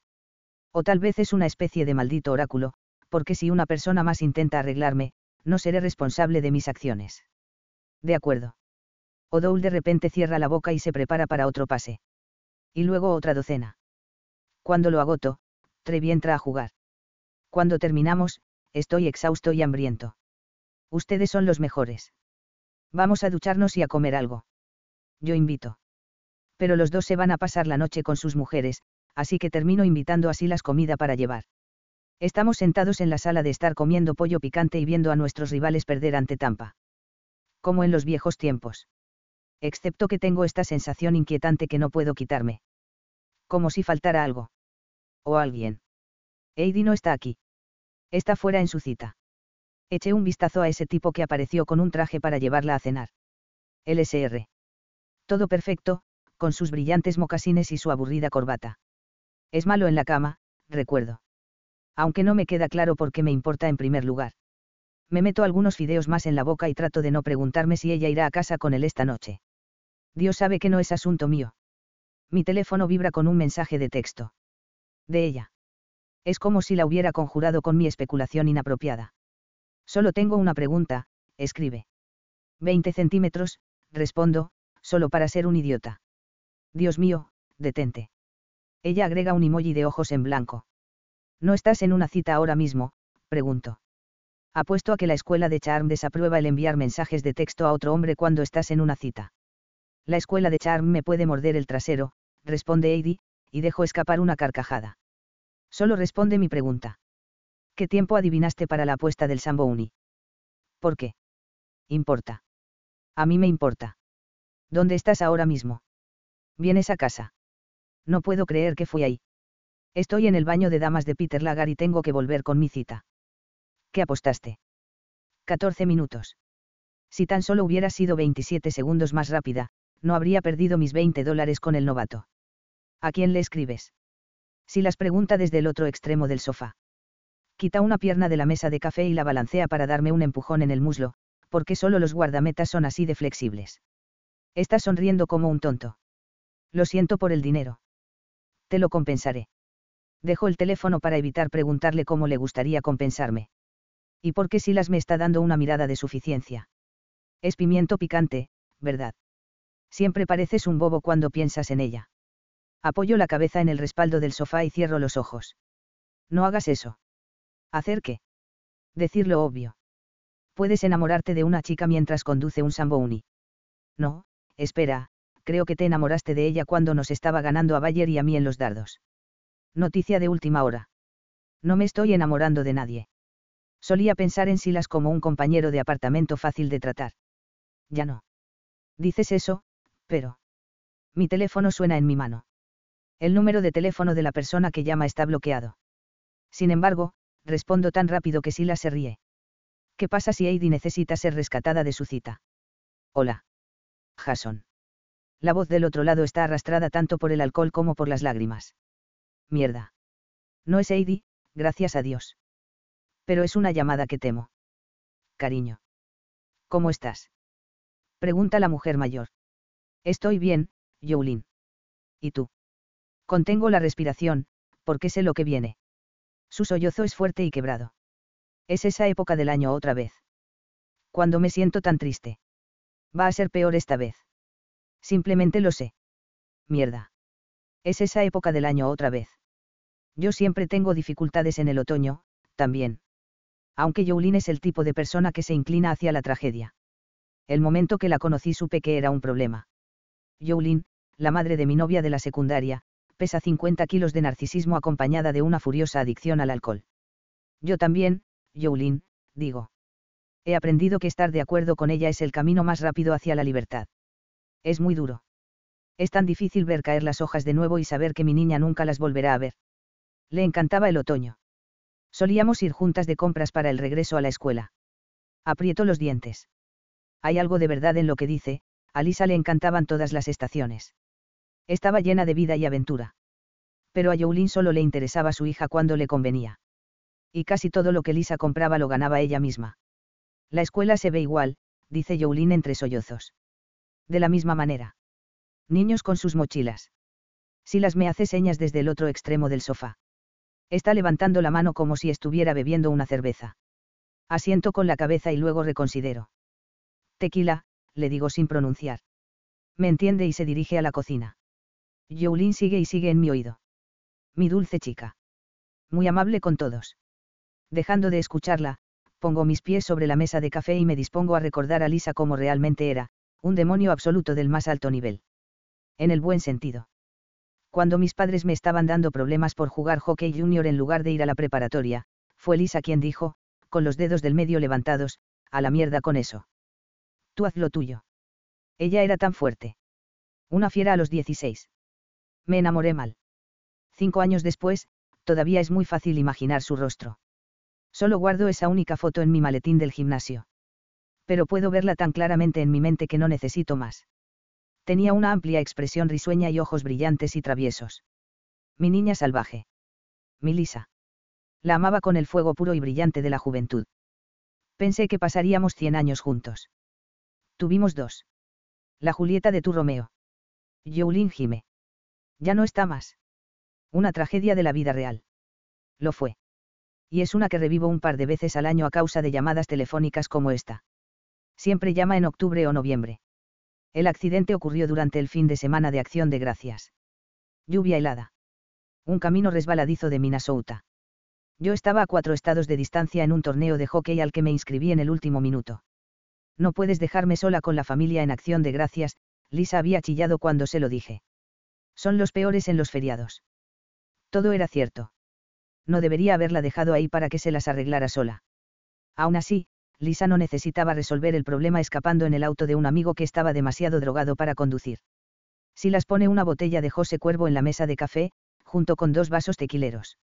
Esto sucede casi al mismo tiempo en el que Jolene dirige la conversación hacia el otro propósito de su llamada. Mi maldito casero, dice llorando. Un hombre sin corazón en absoluto. Estoy un poco corta este mes, y me está amenazando. Una anciana solitaria.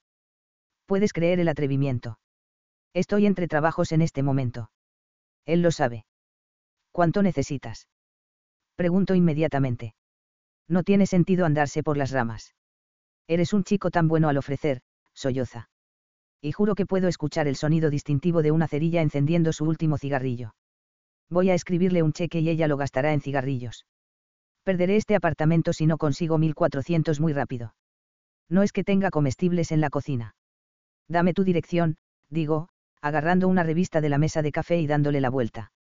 Miro a mi alrededor en busca de un bolígrafo.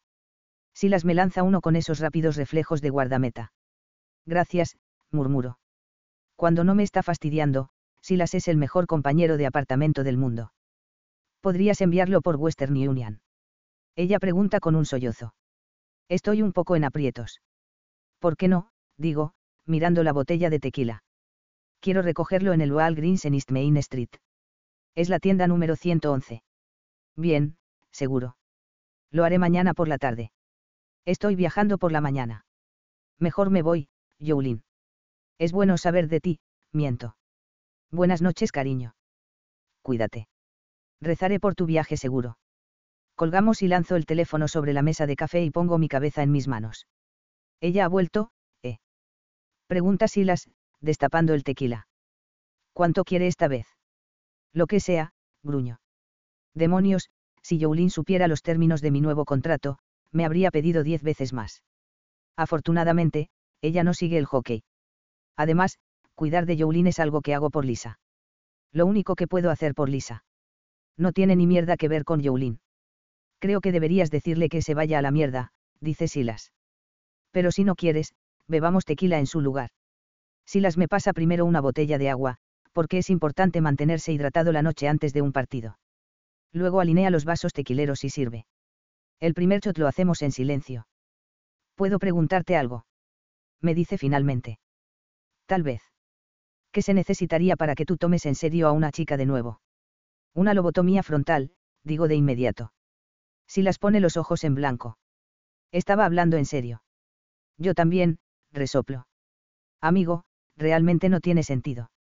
Ahora ya estoy acostumbrado a estar soltero. Me gusta. Para siempre. Se recuesta y mira al techo. Miro a mi compañero de apartamento y trato de adivinar qué hay en su cabeza. Silas es una de las personas más indescifrables que he conocido. De cualquier forma, ¿qué te hace preguntarlo? Se encoge de hombros. El hockey y las citas en realidad no van tan bien juntos.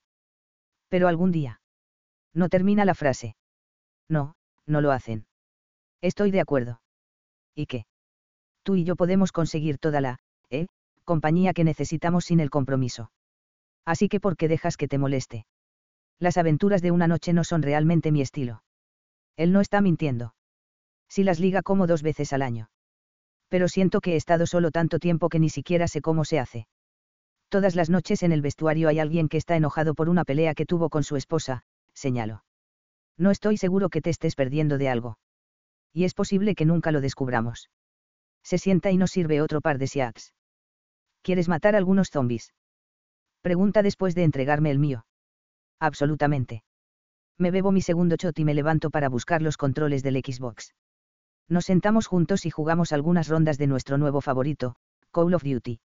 Se está haciendo tarde y Heidi todavía no está en casa para echarnos del sofá.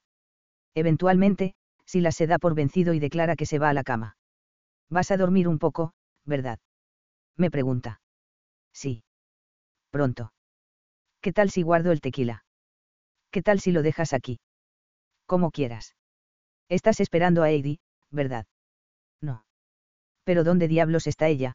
No creo que vuelva a casa en absoluto. Save big on your Memorial Day barbecue, all in the Kroger app. Get three pound rolls of juicy 80% lean ground beef for $3.49 a pound with a digital coupon. Then get select varieties of flavorful Powerade, Body Armor Super Drink, or Arizona tea for 77 cents each, all with your card. Shop these deals at your local Kroger today, or tap the screen now to download the Kroger app to save big today. Kroger, fresh for everyone.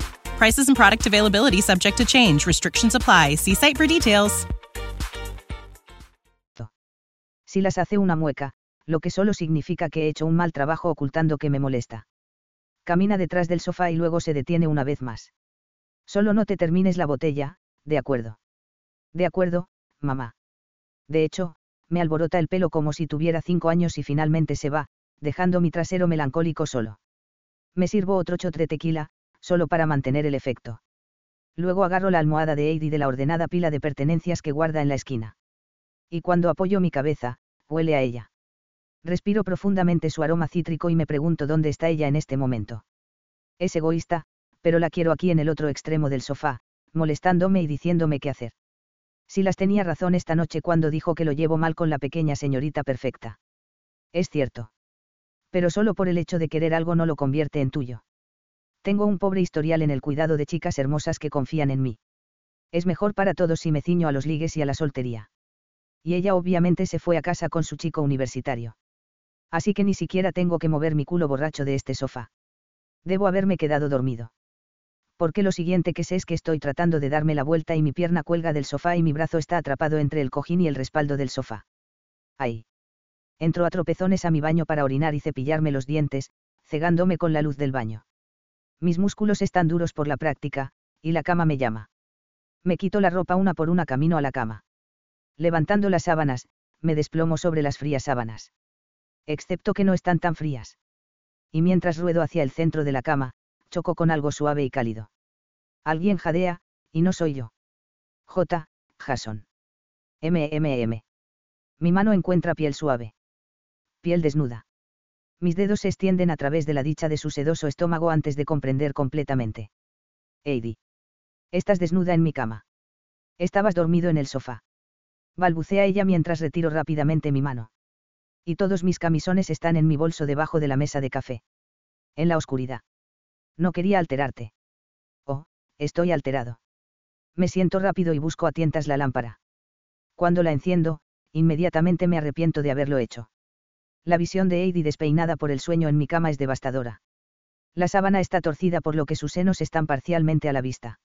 Solo puedo ver un pezón sonrosado, pero se me hace agua la boca de todos modos. Me estás mirando, susurra. Entonces arréglalo, gruño. Mueve la sábana. Los dedos de Heidi encuentran el borde de la sábana. Ella me mira directamente a los ojos. Sí, señor. Y luego la muy insolente la mueve hacia abajo en lugar de hacia arriba. Ahora todo lo que puedo ver son dos pechos llenos, una barriga elegante que me gustaría medir con mi lengua y un pequeño par de bragas de encaje negro. Jesucristo. Heidi se pone una mano en el estómago. Estira los dedos hasta que el meñique encuentra el borde de las bragas y deja que el dedo meñique se deslice por debajo del elástico. Finalmente encuentro la fuerza de voluntad para apartar la mirada. ¿Qué estás haciendo? ¿Quién pregunta? Estás más desnudo que yo, señala. Cuando miro hacia abajo, mi polla está tensando la sábana que cubre mi regazo. Quiero decir, ¿qué estás haciendo en mi cama? Ya te dije. Ella se sienta, y estoy impotente de nuevo. Giro la cabeza justo cuando sus tetas rebotan por el movimiento. Mi cama estaba ocupada por un extremo derecho que ronca porque pensé que te habías ido a casa con él. Bueno, eso se un poco demasiado fuerte. Sus ojos se abren con sorpresa. ¿Y eso te molesto? Me encojo de hombros, porque ya está claro para las dos personas desnudas en esta habitación que sí. Y si eso me convierte en un cabrón, supongo que ese barco ya zarpó. Pensaste en ir a casa con él, ¿verdad? Estás usando esos. Señalo la lencería incriminatoria. Tal vez lo pensé, admite. Estas son mis bragas de la suerte. Y me pidió que volviera a su habitación de hotel. Y dijiste que no. ¿Por qué? Porque quiere que lo ame, susurra. Y no lo amo, así que no sería justo. Si me acostara con él, sería solo sexo de cumpleaños. Cuando sus labios rosados forman esas dos últimas palabras, mi polla desobediente da un latido. Me obligo a mirar el despertador. Son las dos de la mañana. Tu cumpleaños ya terminó. Correcto, espeta ella. Como dije, no volví aquí para rogarte que me fouls. Eso ya lo hice. Estás aquí para torturarme entonces. Estoy tan irritado en este momento. Ni una sola cosa en mi vida tiene ningún maldito sentido. No. Ese es solo mi premio de consolación. No soy un premio, me quejo. Lo que no entiendes es que nos estoy ahorrando a ambos muchos problemas. Pone los ojos en blanco, tira la sábana a un lado y se pone de rodillas. Ahora tú escucha. No puedo, porque su valentía me excita como nada más lo hace. Si eres tan inteligente y yo soy tan estúpida, tal vez podrías responderme un par de preguntas. ¿Qué? ¿Por qué me fue tan fácil rechazarlo? Y sin embargo, cuando me miras así, como si no pudieras decidir si debes besarme o matarme, haces que me moje. Dejo escapar un gemido fuerte e infeliz. ¿Por qué tuviste que decir eso? ¿Por qué finges que no te importa? Pero si te importa. Estás aquí, preguntando acerca de mi elección de lencería, la que claramente enciende tu interruptor. Ella agita una mano hacia mi dolorida polla. Pero se supone que debo estar contenta con ser la única mujer en Brooklyn que está fuera de los límites. Que me jodan. La mujer está enumerando todos mis defectos e inconsistencias, y cada uno de ellos es cierto. ¿Por qué no yo? Sus ojos brillan mientras continúa su sermón. Si la mitad de lo que escriben sobre ti es verdad, ha sellado los pasaportes de... La cuenta, por favor. Es jodidamente inevitable que ponga mis manos temblorosas sobre su cuerpo suave y la empuje sobre la cama. En el momento en que mis palmas se encuentran con su piel cálida, deja de despotricar. Por fin. Pero no soy de los que se arriesgan, así que coloco mi boca sobre la suya solo para callarla. Con mi lengua. En el momento en que mi boca se funde con la suya, Heidi gime. Me agarra del pelo y me acerca más. Que me jodan, pero me encanta. Inclinándome en sus suaves curvas, la pruebo más profundamente. Su lengua se enreda con la mía y vuelve a gemir. Ese sonido que se acaba de escuchar fue la puerta cerrándose de golpe en mi autocontrol. Si Heidi quiere tomar malas decisiones, no seré yo quien la detenga. Las mujeres nunca me escuchan, de todos modos. No cuando cuenta. Pero ella está prestando atención en este momento mientras reclamo bruscamente su boca, mi barba raspando su suave piel. ¿Es esto lo que quieres? Murmuro contra su lengua. En respuesta, arquea la espalda, pidiendo más contacto. Profundizo el beso, saqueando su boca, beso tras beso. No respondiste, señalo, porque todavía estoy de mal humor. ¿Quieres mi boca? ¿Qué hay de mis manos? Paso una palma por su cuerpo curvilíneo. Ella solo gime. No puedo oírte. ¿Quieres más? Sí, me responde. Y si solo te estás burlando de mí en este momento, yo. Ella no termina esa oración porque deslizo mi mano dentro de sus pequeñas bragas. Sus piernas se abren con un grito ahogado. A la mierda. Mis dedos encuentran tanta suavidad y calor que gimo de impaciencia. Estás depilada, exclamo mientras mis dedos se deslizan contra la suave perfección. Y la verdad me golpea. Te depilaste para él. A él le gusta eso, jadea, levantando las caderas para encontrarme. ¿Por qué? Él pone su boca sobre ti. La imagen del rostro de otro hombre entre sus piernas me hace sentir un poco más loco de lo que ya me siento. La acaricio dulcemente. Su frente se arruga mientras sacude la cabeza y mueve las caderas. No. Entonces es un tonto. Doy un tirón a las bragas, pero no ceden. Tal vez eso solo funcione en el porno. Quítate las bragas, quiero probar grandes ojos azules me miden mientras se los quita. Buena chica, le digo. Los labios rosados de Heidi se separan por la sorpresa. Y me doy cuenta de que ser una buena chica puede ser un hábito difícil de cambiar. Esto me da aún más ideas. Quítame la sábana. Ella parpadea, y luego su mirada baja a mi cintura donde la sábana aún cubre mi pene, salvo el punto de humedad donde estoy goteando contra la tela. Estoy esperando. Para tu coche, susurra enfadada pero luego toma el borde de la sábana y tira hacia abajo, exponiendo mi erección. Se lame los labios y extiende una mano para tocarme. Y la atrapo en el aire. Todavía no, le digo, sin tener idea de por qué. Todo lo que sé es que tengo que mantener la ventaja. Lo primero es lo primero. Hay condones en ese cajón. Señalo la mesa de noche a su lado de la cama. Saca tantos como creas que necesitaremos. Si no quieres ir ahí, supongo que sería ninguno. Es tu decisión. Nuestros ojos se encuentran y espero, preguntándome si ella tomará la decisión inteligente y me rechazará. La deseo tanto. Pero estoy seguro de que me arrepentiré más tarde. Exhalo cuando ella se vuelve hacia el cajón. Debido a que la cama es enorme, tiene que arrastrarse sobre sus manos y rodillas para alcanzarlo. Muero en silencio ante la vista mientras ella mete la mano en el cajón. Mi sangre nada con deseo mientras me imagino inclinándola sobre el borde de la cama y... Heidi se da vuelta, sosteniendo una tira de no menos de diez condones. Me los lanza con los ojos entrecerrados. Un ladrido de risa atraviesa mi lujuria. ¡Qué chica tan graciosa! Te gusta tanto darme ese discurso acerca de que solo hay boletos de ida en el tren de Castro. Más te vale hacer que cuente. Sí, señora. ¿En qué me he metido? Capítulo 17. Heidi. La forma en que me está mirando en este momento. Ardiente. Mi lista de deseos siempre ha sido larga he querido ponis y medallas de oro y viajes a París. Pero no recuerdo haber querido nada tanto como quiero a Jason Castro en este momento. Nunca nadie ha hecho que mi pulso se sienta débil y mis manos suden. Esta vez no lo estropearé. Esta vez no estoy borracha, aunque de todos modos me siento un poco mareada mientras me recuesto contra la cabecera. Apenas puedo creer todo el descaro que salió de mi boca esta noche, o mis pequeños actos de valentía. Y necesito mantener la fachada de la chica intrépida, para que no vea lo temblorosa que me siento en este momento. Pero, la vista. He visto a Jason sin camisa antes. He admirado esos pectorales fuertes y esos leímabals abdominales. Pero la forma en que está apoyado tan casualmente contra las almohadas, desnudo, su pene duro y listo. Galp. Contrólate, Pepar. Ven aquí. Él tuerce un dedo.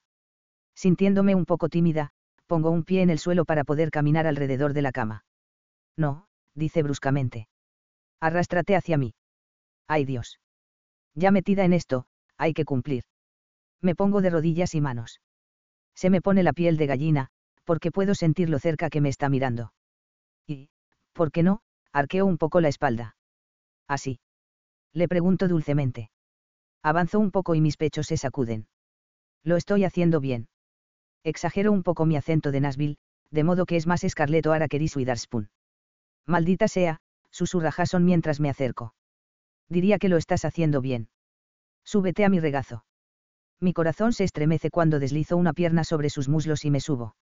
Tengo que separar mis rodillas, y eso se siente extra sucio, porque su concentración está especialmente centrada. Incluso cuando coloco mi coño desnudo en su regazo, él no me toca. Él solo mira. Su mirada me quema mientras escanea lentamente mi rostro, mis tetas y luego mis extremidades inferiores. ¿Qué? Susurro. Me vas a crear un complejo. Él sonríe. Solo estoy admirando la vista.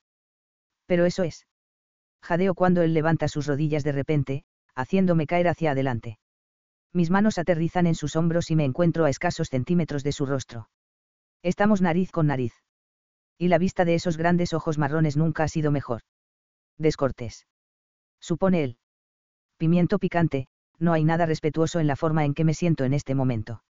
Iba a decir inquietante, susurro. No te pongas nerviosa ahora, susurra de vuelta. Solo se está poniendo bueno. Ciertamente así es.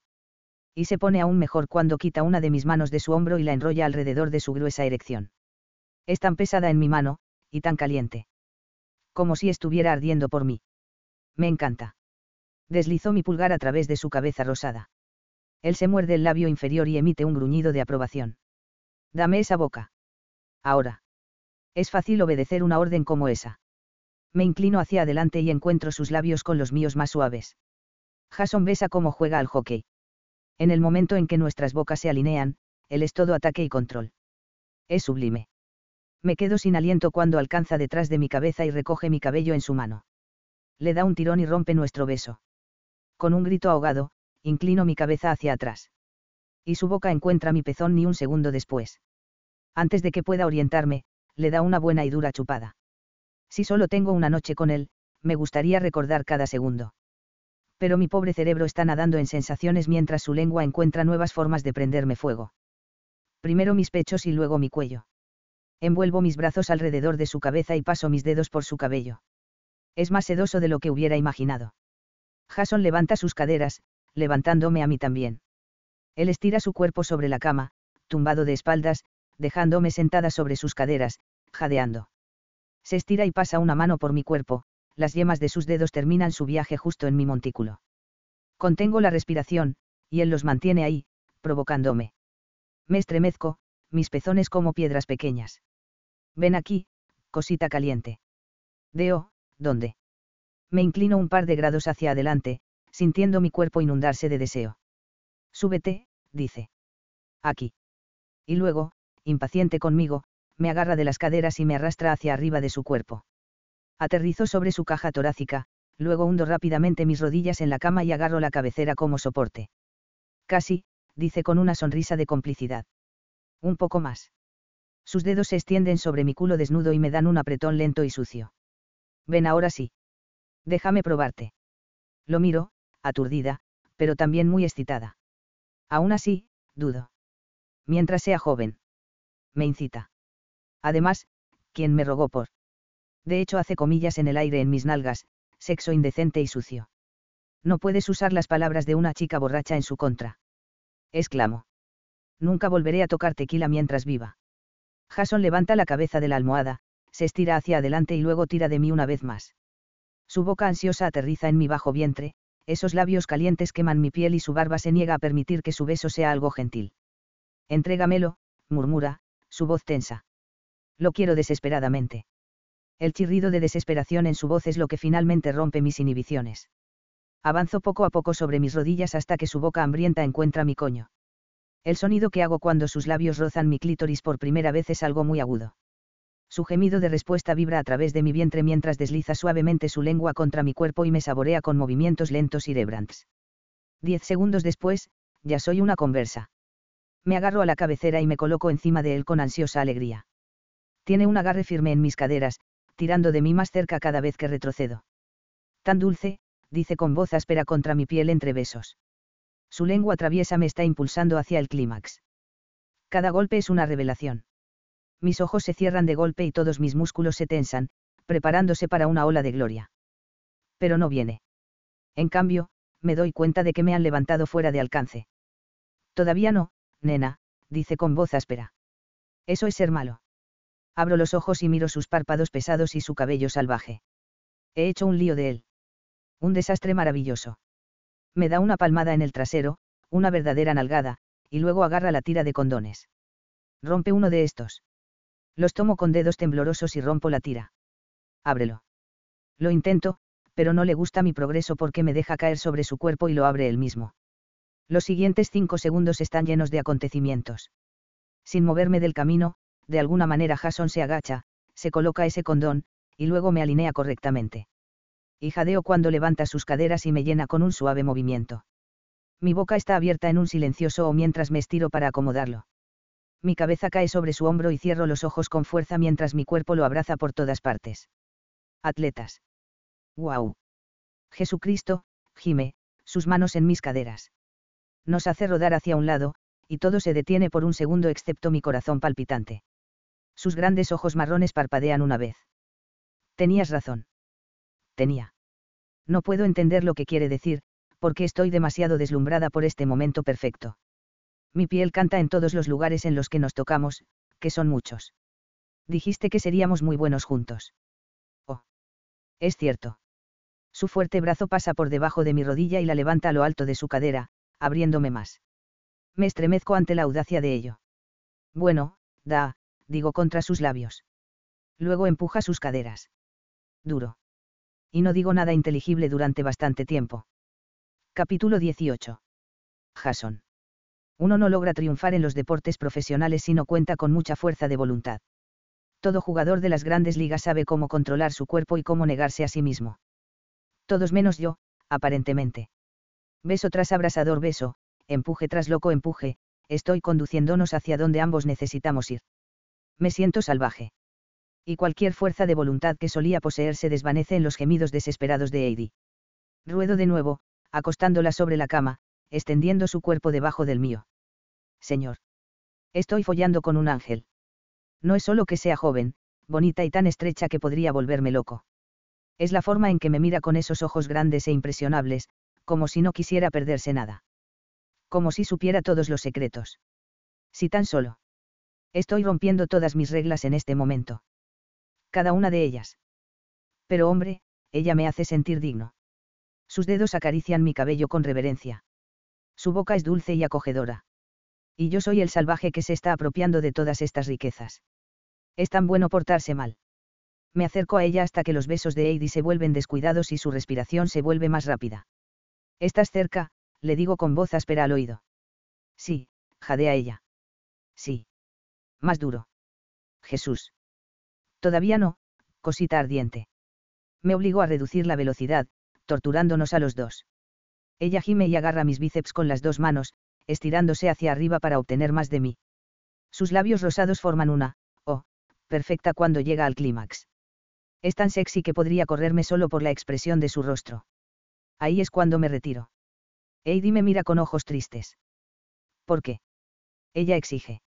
Agarra la cabecera, le ordeno se da la vuelta lentamente, como si hubiera olvidado cómo funcionan sus extremidades. Se arrodilla frente a la cabecera y la sujeta con las dos manos. Buena chica, susurro, acercándome detrás de ella. En el reflejo de la ventana, veo sus grandes ojos observándome. Su pecho sube y baja con su respiración acelerada. Tomo sus caderas en mis manos y la lleno de nuevo. El fuerte apretón de su cuerpo lo es todo, y dejo escapar otro gemido. Pensé que tal vez podría durar más si no podía ver su rostro. El problema es que sí puedo. La lámpara está encendida. Si hay alguien en el edificio de oficinas al otro lado de la calle, poco probable un sábado por la noche, nos podría estar viendo. Pero me encanta ver ese rostro angelical morderse el labio y luego inclinar la cabeza hacia atrás para descansarla sobre mi hombro. Me balanceo hacia adelante con movimientos lentos y profundos. Su cabello sedoso me hace cosquillas en el pecho y su limpio aroma flota a mi alrededor. Es demasiado de todo lo bueno. Estoy anhelando la liberación. Envuelvo mis brazos alrededor de ella, cubriendo sus suaves senos con mis manos. ¿Estás lista? Susurro. Te la voy a dar también. Por favor, gime, y el sonido hace que mis bolas estén increíblemente apretadas.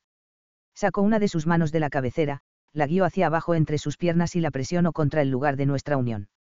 Luego, presionando profundo, recupero el ritmo, sujetando su cuerpo al mío, empujando con movimientos medidos.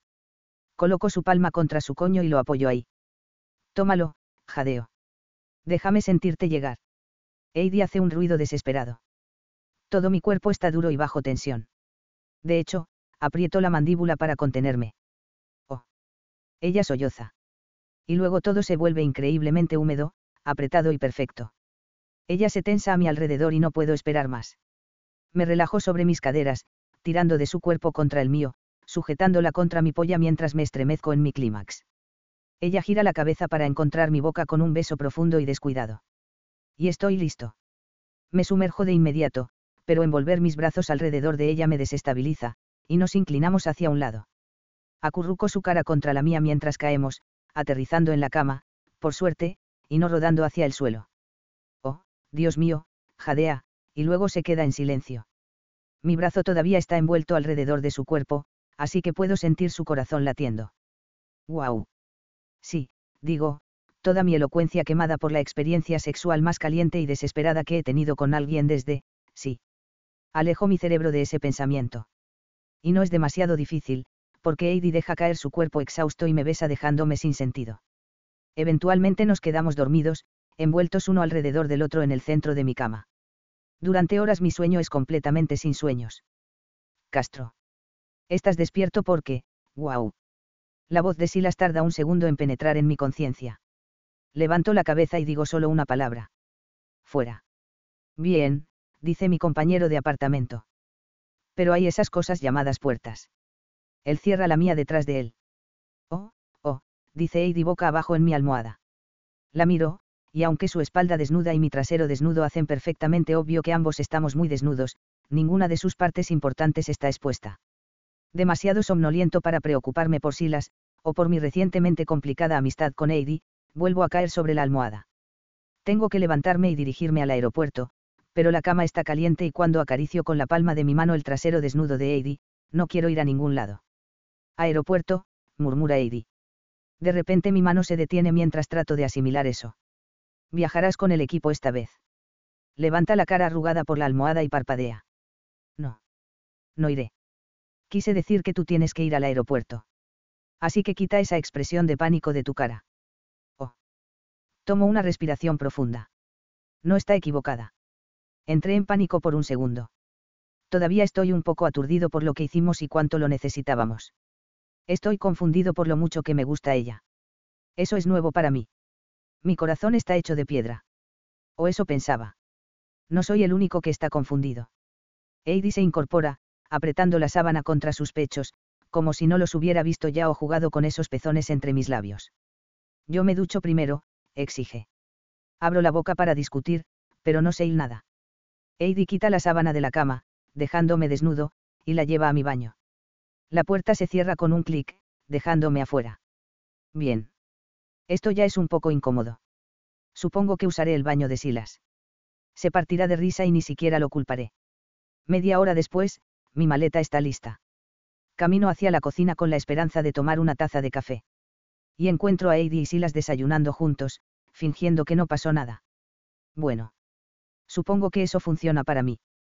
Queda algo de café.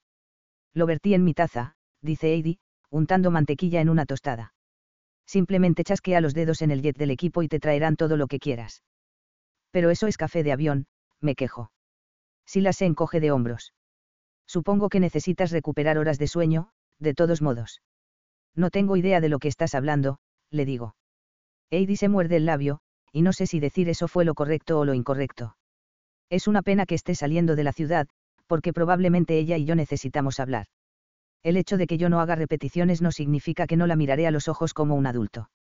Me está ignorando en este momento, sin embargo, dándole una tostada fresca a Silas y ofreciéndose a cortar una tajada de melón. ¿Puedo tener una? Pregunto. Claro, dice ella rígidamente. Silas me mira por encima del borde de su taza de café y su expresión dice, ¿qué diablos hiciste? Me encojo de hombros. Revisen su correo electrónico, ustedes dos, dice Heidi encontrarán un enlace a un formulario donde pueden enviar sus encargos y comestibles a mi nueva base de datos automatizada. La fecha límite es el miércoles al mediodía. Las solicitudes enviadas después de esa hora estarán sujetas a un cargo adicional. ¡Wow! Sofisticado. Me va a ayudar con el volumen. Me pasa un plato con una rodaja de melón. Y aún así se las arregla para no hacer contacto visual. ¿Cuál es tu trabajo en el equipo esta semana? Pregunta Silas. Equipo de hielo en las instalaciones de práctica. Hay un torneo para la liga de hockey adaptado. Oh, genial, digo, solo para hacer conversación. Pero la liga adaptada es realmente fantástica.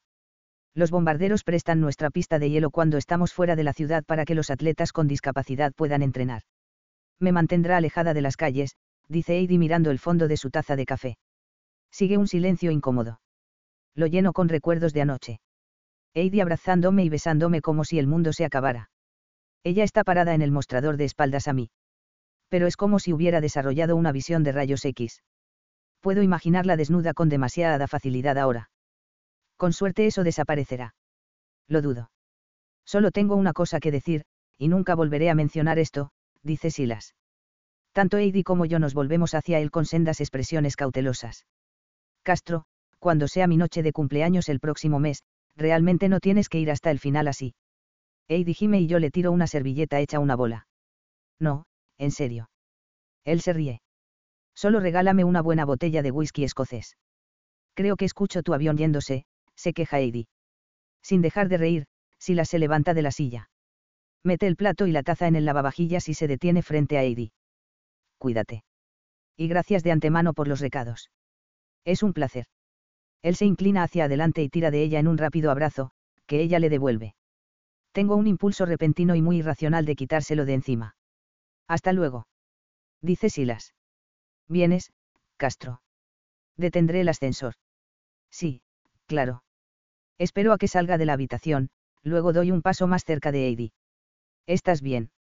Absolutamente, dice ella, abriendo el grifo. Lo cierro de nuevo. ¿Por qué hiciste eso?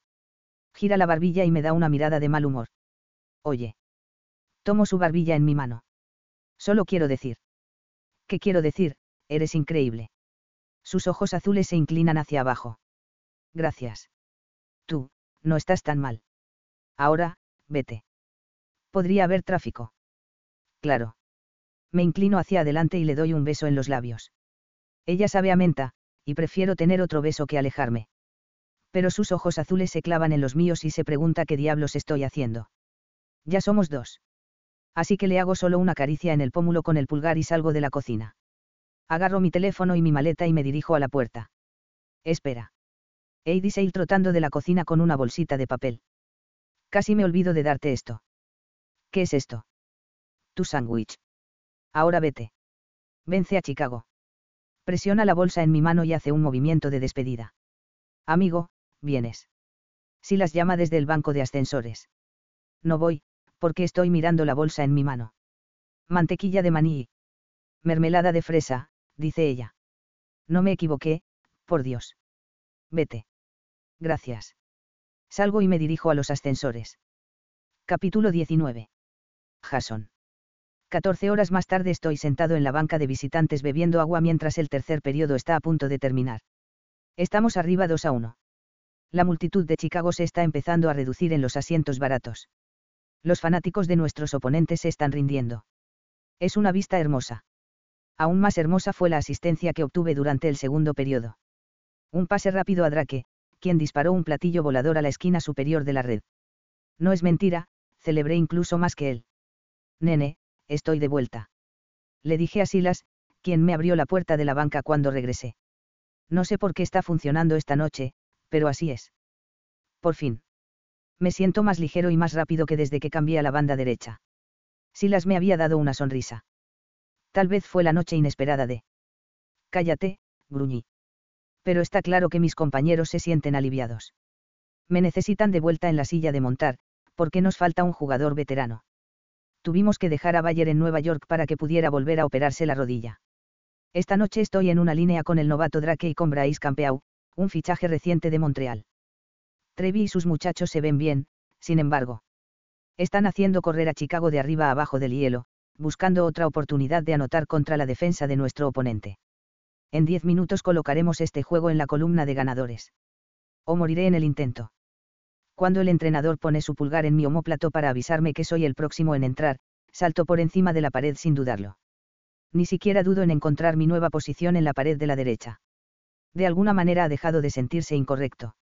No solo eso, sino que hacer pases con el brazo dominante más cerca del centro del hielo finalmente comienza a tener sentido. Campeau me envía el pack y yo se lo paso a Drake sin tener que cruzar mi cuerpo primero. Y luego, cuando el defensa de Chicago se mueve para interponerse en el camino de Drake, se presenta una hermosa apertura. Drake también lo ve, y en el siguiente microsegundo me devuelve el pack. En menos tiempo del que se tarda en decir, mío, idiotas, lo arrebato del hielo y lo envío volando hacia el hoyo 5 del guardameta. Justo entre sus piernas. ¡Bum! La lámpara se enciende para mí. Gracias Jesús. Muevo mi palo en el aire y doy un grito mientras el DJ del estadio toca, Crazy Train, un riff optimista destinado a evitar que los fanáticos de Chicago hagan un pacto de suicidio colectivo. Mi alivio es completo. Nos preparamos para el siguiente enfrentamiento y, aunque he estado patinando toda la noche y cada centímetro de mi cuerpo está empapado en sudor, me siento ligero. Por fin. Lo he demostrado. Todavía puedo traer la magia. Solo necesito hacerlo 75 veces más esta temporada. Por primera vez en un mes, eso parece posible.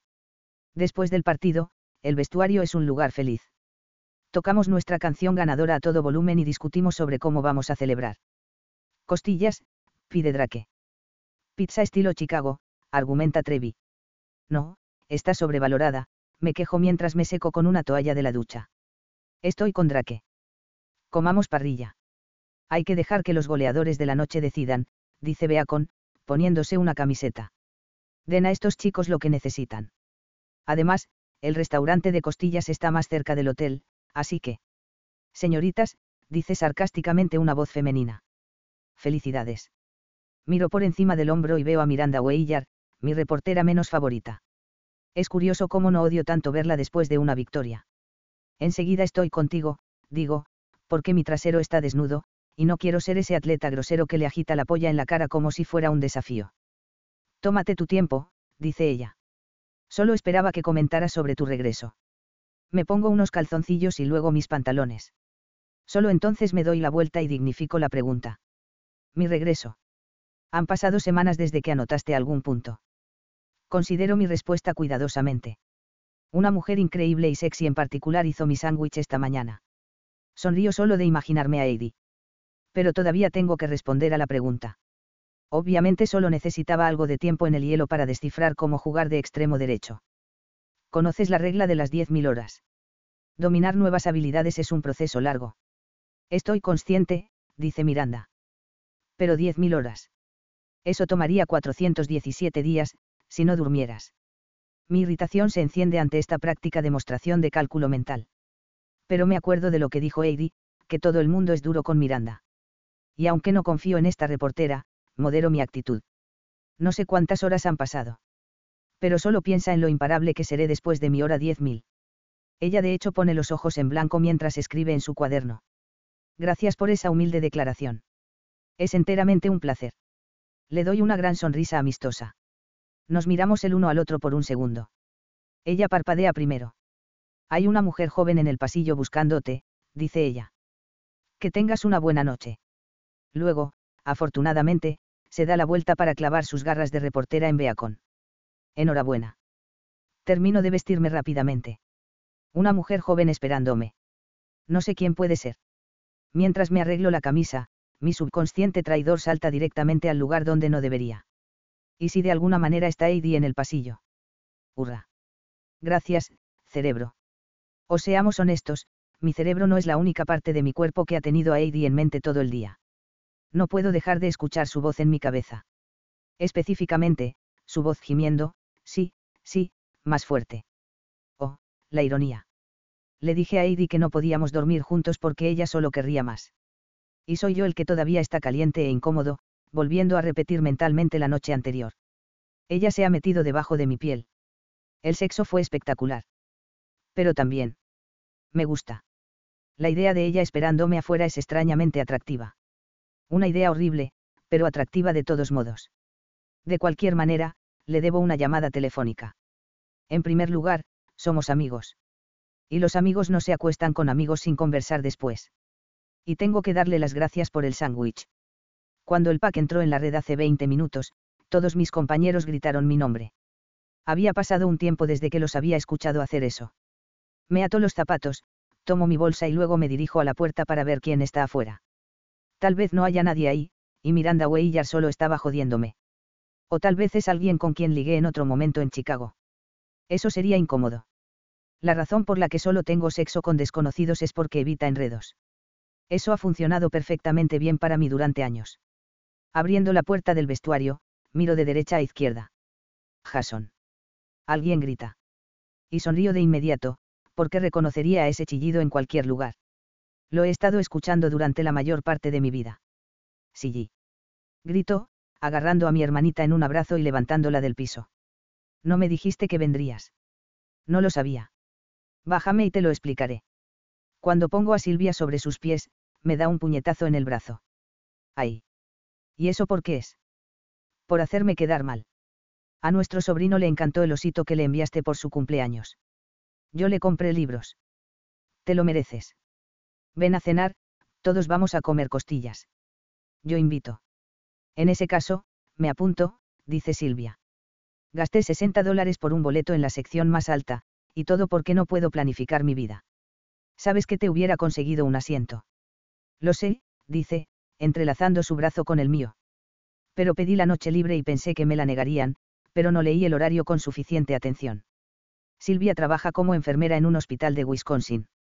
Ella también está obteniendo un título de posgrado en salud pública, porque somos una familia de grandes logros.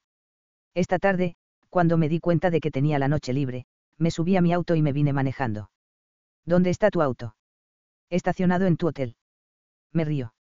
Así es como es. Tu plan es emborracharte y quedarte en mi habitación de hotel. ¿Hay algún problema con eso?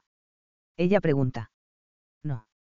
Es genial verte, le digo, porque lo es.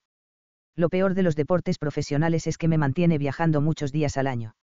Las cenas con mi familia son escasas. Te viste fantástico esta noche, dice ella. He estado preocupada. Suelto un gruñido. Gracias por el voto de confianza.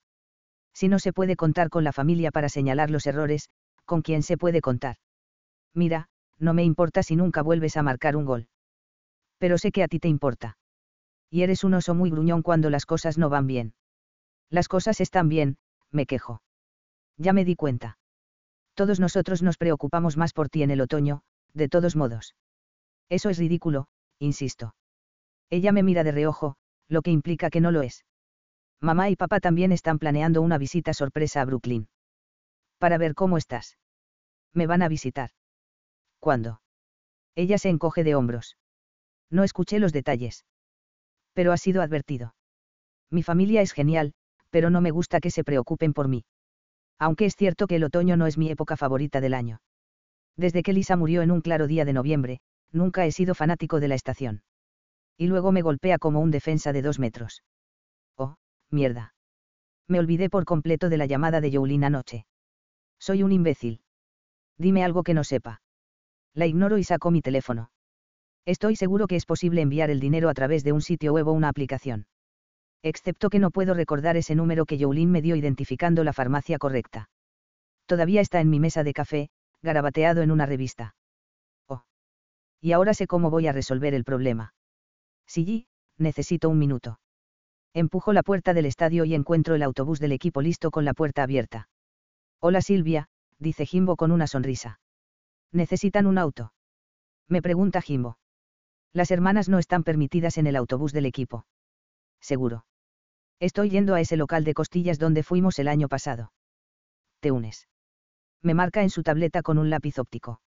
Seguro. Pero llegaré tarde. Los muchachos del transporte aún no han terminado por la noche. Llega cuando quieras. Te invitaré la cena. Gracias, hombre. Te pido un coche. Probablemente tome tres minutos. Increíble. Estaré justo ahí. Cruzo el asfalto hasta el muro del estadio y luego busco el número de teléfono de Heidi. Mientras suena, mi hermana se acerca sigilosamente a mi lado. Necesito un minuto. Sí, pero me gusta escuchar a escondidas. Eres un dolor en él.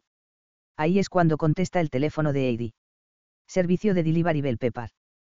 ¿Cómo puedo dirigir su llamada? ¿Puedo, eh, hablar con Heidi? Pregunto. Soy yo, genio. Ella se ríe. Solo jugaba contigo. ¿Qué necesitas? En primer lugar, solo quería saludarte. Mi hermana me está mirando y me está sacando de quicio. ¿Cómo estás? Debería haberte llamado antes, pero... Estabas ocupado venciendo a Chicago. Buen gol, por cierto. Estaba tan emocionada. Bueno, gracias. Ella suena completamente animada. Y eso es genial, ¿verdad? Quiero que se sienta alegre. Pero su tono es tan casual. Pero no tuvimos sexo trascendental hace menos de 24 horas. No se dio cuenta de lo increíble que fue. Solo hace eso 80 veces más, de acuerdo. Heidi balbucea. Todavía está hablando del juego y me distrae la forma en que su voz vibra en mi alma. Puedo imaginarla inclinando la cabeza hacia un lado y sonriendo. Tal vez Denver no tenga ninguna posibilidad. Cierto. Bueno. Eres peor que el entrenador. Levanto los ojos y encuentro a mi hermana pendiente de cada palabra. La ahuyento con un movimiento de mi mano, y ella se mueve unos 15 centímetros. ¿Hay algo que necesites? Heidi chirría. ¿Por qué mi baño de burbujas está esperando? Baño de burbujas. Una imagen de Heidi tendida desnuda en mi bañera me asalta y cierro los ojos. Hola. Dice ella. UM. Mi concentración está destruida. Un favor. Esperaba que pudieras ayudarme con algo que olvidé. No preguntaría, pero alguien depende de mí. Seguro. Dime. Mientras siga siendo joven. Mi hermana se ríe y doy un paso a un lado para tratar de alejarme de sus oídos curiosos. Sobre la mesa de café hay una revista, y escribí algo en la parte de atrás, el número de tienda de una farmacia en St. Paul. Minnesota. MMM, está bien. Un número de teléfono. No, es el código de la tienda. Necesito usar Western Union para transferir dinero a alguien que lo recogerá en esa tienda. Podrías hacer esto mañana. Encontrar un Western Union y enviar 1.600 dólares en efectivo. 1.600. Mi hermana jadea. 1.600. Heidi hace eco en mi oído. Seguro. Puedes enviarme un correo electrónico con todos los detalles. ¿Y de dónde saco este efectivo? Si tuviera esa cantidad de dinero, no seguiría durmiendo en el sofá de tu apartamento. Sonrío a pesar de mí mismo. Guardo una tarjeta de crédito de repuesto en el cajón inferior de mi escritorio, y el número de PIN está en el papel en el que está envuelta. También lo pondré en el correo electrónico. Se suponía que iba a hacer esto hoy. No te preocupes. Considéralo hecho. Ve a vencer a Denver. Gracias, le digo, muchas gracias, realmente. La línea se corta. ¿Quién era ella? Mi hermana se carcajea. No he visto esa mirada en tu cara en mucho tiempo. Oh. Nuestro coche está aquí. Puedes contármelo todo en el camino. Silvia engancha su brazo en el mío y me arrastra hacia el auto. Todo esto sucede antes de que pueda procesar el hecho de que Heidi acaba de colgarme. Capítulo 20. Heidi. Damas y caballeros. El premio de la Academia por indiferencia después de una noche de sexo sin sentimientos que te cambia la vida es para. Heidi Pepper. Después de desconectar la llamada, dejo mi teléfono en la mesa de café y luego me dejo caer boca abajo sobre los cojines del sofá. Tomo una respiración profunda y exhalo. Bueno. Uf. He estado temiendo mi primera interacción con Jason. Y fue tan difícil como esperaba. Tenía razón en que el sexo haría las cosas raras o al menos muy agitadas. Desde ahora hasta la eternidad, cada vez que hablemos de sus encargos lo estaré desnudando en mi mente. Tengo que mudarme de este apartamento. Mi cara de póker no es lo suficientemente resistente como para enfrentarlo en carne y hueso. ¿Y qué carne tan hermosa es? Es posible dejar marcas de sonrisas en un sofá. Solo para estar segura, me doy la vuelta y le sonrío al techo. Ya he tenido 18 horas para procesar la experiencia, pero todavía no puedo dejar de pensar en ello. Amor apasionado con Jason Castro. Fue tan, tan bueno. Y no solo porque conoce bien el cuerpo femenino. Estaba tan involucrado. La mirada ardiente en sus ojos cuando me empujó hacia la cama. Vivirá en mi memoria para siempre. Y los gemidos impotentes. Las maldiciones susurradas. ¡Guau! Ahora sé cómo vive la otra mitad. Y es incluso mejor de lo que pensaba. Excepto que ahora ya se acabó. Mis labios todavía están hinchados por los besos ásperos, pero ¿por cuánto tiempo más? Llevándome las yemas de los dedos a la boca, exploro suavemente la piel erosionada. Pero, diablos. Tocar mis labios me recuerda sus besos. Y si me relajo en el sofá puedo imaginar su cuerpo duro presionándome hacia abajo otra vez, sujetándome a la cama con sus caderas bombeando. Vaya. Podría dejarme llevar seriamente con este tren de pensamiento. Me incorporo para tratar de despejar mi cabeza. Dos cosas quedan claras de inmediato. Uno, el brillo feliz va a durar mucho tiempo. Dos, va a dejar ansias por más. Tenía razón, maldita sea. Una vez no será suficiente. El silencio de la sala se burla de mí. Tengo tres días para descifrar qué voy a hacer. Jason ya no me querrá aquí. Fue muy claro en su política de una vez y listo. ¿Y quién necesita un huésped permanente en casa que te dirija miradas de adoración cada vez que cruces la habitación? Nadie, ese es quién. Necesito un apartamento asequible, y lo necesito ahora. Es hora de ponerse a trabajar. Desafortunadamente, el mercado inmobiliario de la ciudad de Nueva York no se vuelve más barato de repente solo porque haya hecho más difícil mi vida. Todavía no puedo permitirme usar un corredor de bienes raíces para encontrar un apartamento. Ni siquiera estoy cerca de tener suficiente dinero ahorrado. Mi madre siempre dice que el boca a boca es el mejor tipo de marketing así que escribo correos electrónicos a todas las mujeres jóvenes con las que fui a la escuela privada en Nashville. Hola desde Nueva York. Si conocen a alguien aquí en la ciudad que busque un compañero de apartamento, háganmelo saber. etc. Pero luego me quedo sin ideas. Sin milagros inmobiliarios en el horizonte, me enfoco en ganar dinero. El martes por la mañana estoy trabajando arduamente llenando pedidos para el servicio de Delivery Bell Pepper. Tengo solicitudes de todos los jugadores que viven en el vecindario, excepto uno. Las compras que hice la última vez fueron tan populares que compraré la misma cantidad de abarrotes esta semana. Podría necesitar dos taxis solo para transportarlo todo. Sin embargo, no tengo un pedido de Bayer. Así que le envío un mensaje de texto, recordándole la fecha límite. Mi teléfono suena aproximadamente un minuto después, y es él. No estoy en el viaje, pimiento picante. Hoy me van a operar la rodilla. ¿O no? Eso es terrible. La cirugía no solo es un lastre, sino que son malas noticias para Brooklyn. El equipo lo necesita. ¿Hay algo que pueda hacer? Bueno. Él se ríe. Puedo reservar un par de horas de tu tiempo para algo un poco inusual. Depende. Yo no lavo ventanas. Él se ríe. No, esto es más como un trabajo de niñera. Necesito que alguien me saque del hospital después de mi cirugía ambulatoria esta mañana. Sé que no está en tu menú de servicios. Dios santo. Solo dime cómo puedo ayudar. Bueno, estoy esperando que me llamen, y la cirugía en sí solo debería tomar una hora. Entonces, si estás aquí a las 10 u 11, eso debería funcionar. Seré libre de irme tan pronto como el efecto de la anestesia desaparezca. Pero me exigen que alguien firme para darme de alta, y todos mis amigos están de viaje. No me puedo imaginar ir a cirugía sola. Estaré ahí. No te preocupes. Gracias, Ey dijo. Realmente lo aprecio. Ahora mismo te estoy enviando los detalles por correo electrónico. Cóbrame horas extras o lo que sea. Yo nunca haría eso, por supuesto. En cambio, llego temprano al hospital, en caso de que esté listo. Pero cuando llego, todavía está en la sala de recuperación siendo mimado por las enfermeras. Todos se ven pálidos y horribles justo después de la cirugía. Eso lo sé. Pero me rompe el corazón ver a este hombre poderoso, un veterano de 17 años de la NHL, tendido así, con la rodilla vendada y una vía intravenosa en el brazo. Oh, Dios, digo en voz baja, sentándome en la silla a su lado. Tomo su mano y le doy un apretón. Abre los ojos y me mira de reojo. Estoy bien, Ángel, murmura, aquí tienen muy buenas drogas. Estoy segura de eso, coincido. Solo desearía que no las necesitaras. Yo también, gruñe. Va a pasar un tiempo hasta que me dejen salir de aquí. Lo sé, le explico, soltando su mano. Simplemente no quería que te despertara solo. Su mano aterriza sobre mi cabeza. Eres una buena chica, Ey dijo. Todo el mundo lo dice, me quejo. Es bueno serlo, dice con dificultad. No terminarás sola como yo. Oh, Dios. La anestesia es como una especie de suero de la verdad, y él todavía está bajo la influencia. ¿Cómo está tu dolor? Bien. Soy una piedra vieja y dura, Heidi. Probablemente esté fuera el resto de la temporada. ¿Qué? Eso es terrible. No responde. Solo me da palmaditas torpemente en la cabeza.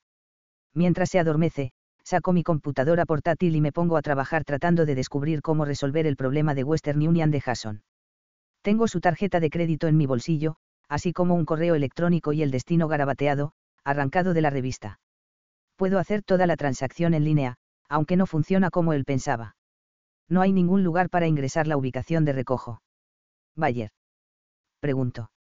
MMM. ¿Sabes cómo funciona Western Union? Eso es un equipo de hockey. Estoy tomando eso como un no. Así que investigo un poco más y lo descubro yo misma. Luego le envío un correo electrónico a Jason. Para, Jason Castro. De, hey dijo Pepar. Señor, Western Union no funciona exactamente de la manera en que usted insinuó. No necesita darles un destino de recojo.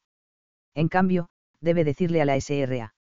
Jolene Skinner que lleve su identificación a cualquier Western Union y les dé el número de seguimiento KP7742-11. Pagar con una tarjeta de crédito le costó 26 dólares. Lo siento. Me preguntaron si quería cobrarle el cargo al destinatario y dije que no. Imagino que solo gastaré 26 dólares menos en su lista de compras. De todos modos, esos waffles de arándanos que pidió tienen demasiada azúcar. Derrote a Denver. Su humilde servidora, HJP. Las enfermeras vuelven al lado de la cama de Bayer y levantan la cama para sentarlo. Él me da una sonrisa tambaleante y un pulgar hacia arriba. Una vez que tome líquidos y pueda orinar, podremos enviarlo a casa, dice la jefa de enfermeras. Entendido. Sus párpados se cierran lentamente. Recibo un correo electrónico de Jason menos de cinco minutos después. De, Jason Castro. Para, Ey dijo Pepar. Muchas gracias por manejar la transferencia. Realmente lo aprecio, y está bien que pagué los 26 dólares. Me sentí como un idiota por olvidar ocuparme yo mismo. Pero me distraje mucho el sábado por la noche. Es básicamente tu culpa, ahora que lo pienso. Eso es una broma, de acuerdo. Y más vale que sea una broma que estás ahorrando dinero en waffles. ¿Cuál es el punto de comprar para mí si estás dejando de lado mis cosas favoritas? JC. D. E dijo Pepar. Para, Jason Castro. Estoy genial. Estoy muy ocupada consiguiendo todo lo que pidieron los jugadores y buscando apartamentos en Queens y el Bronx. Tendrás los waffles y también tu ropa de la tintorería. No pudieron quitar la mancha de pizza de tu corbata roja, pero, sinceramente, el mundo está mejor sin esa cosa vieja. La estás reemplazando con algo mejor de Barnis. También necesitas algunas camisas nuevas. Solo digo. La de rayas azules está particularmente raída. ¿Cuál es tu presupuesto de camisas? Son dos mil dólares demasiado. H. D. Jason Castro. Para, Ey dijo Pepar. Dólar dos mil. No puedes hablar en serio. Y no tires la camisa a rayas. Le ganamos a Dallas dos veces cuando la llevaba puesta. En serio, no la tires. No tires nada. No sé a qué corbata te refieres porque todas tienen manchas de pizza. La que tiene gatitos me trae suerte contra Tampa. Deja la ropa en paz, de acuerdo. J. Dejó escapar una carcajada. ¿Qué es tan gracioso? Bayer pregunta con una voz más alegre. Jason Castro es el hombre más crédulo en los deportes. Es un milagro que sus oponentes no lo engañen en cada jugada. Bayer inclina la cabeza hacia un lado y me estudia. Creo que es un chico cínico. Me recuerda a mí mismo. Excepto en lo que a ti respecta, tal vez. Le entrecierro los ojos. No sé a qué te refieres. Esas medicinas siguen afectando su cerebro y ahora mi teléfono está sonando, y tengo que sumergirme en mi bolso para callarlo antes de que las enfermeras me expulsen. Y es él. Hola. Susurro en el auricular. Jason. Heidi. ¿Por qué estás susurrando? Ay, Dios. Un cosquilleo ahora familiar me recorre cuando la profunda voz de Jason me llega desde lejos. Estoy en una tienda muy elegante, susurro. En la quinta avenida. ¿Sabías que había corbatas de seda con verdaderos hilos de oro en ellas? Son hermosas. Creo que deberías comprar una. Cinco grandes no es demasiado, ¿verdad? Por una corbata. Hay horror en su voz. Mi ropa está bien, Heidi. Solo necesito la tintorería. No tires nada. Sé que algunas de mis cosas se ven gastadas, pero no sabes cuáles dan suerte. Usted, señor. Susurro, es divertidísimo. Y es demasiado entretenido molestarte. No voy a tirar una sola cosa. Estaba bromeando sobre eso. Exhala en el teléfono. Ok, gracias. Y también gracias por ocuparte de esa otra cosa a pesar de que te di instrucciones de mierda. Es un placer, Jason Castro. Y, UPS. Eso suena coqueto y peligroso. Necesito bajar el tono. Él deja escapar un sonido que podría ser un gemido. Mejor me voy. Cuídate. Lo haré. Seguro que no quieres una corbata de seda morada con rayitas doradas. No, dice enérgicamente. Odoul me está haciendo señas para que baje. Adiós, matador. Adiós, pimiento picante. Bayer me sonríe y bebe agua con una pajita. ¿Qué fue eso? ¿Qué fue qué? ¿Qué hay entre tú y Castro? Bayer pregunta de inmediato. Nada. Mi voz se quiebra en la palabra, porque soy muy mala mintiendo. ¿Por qué?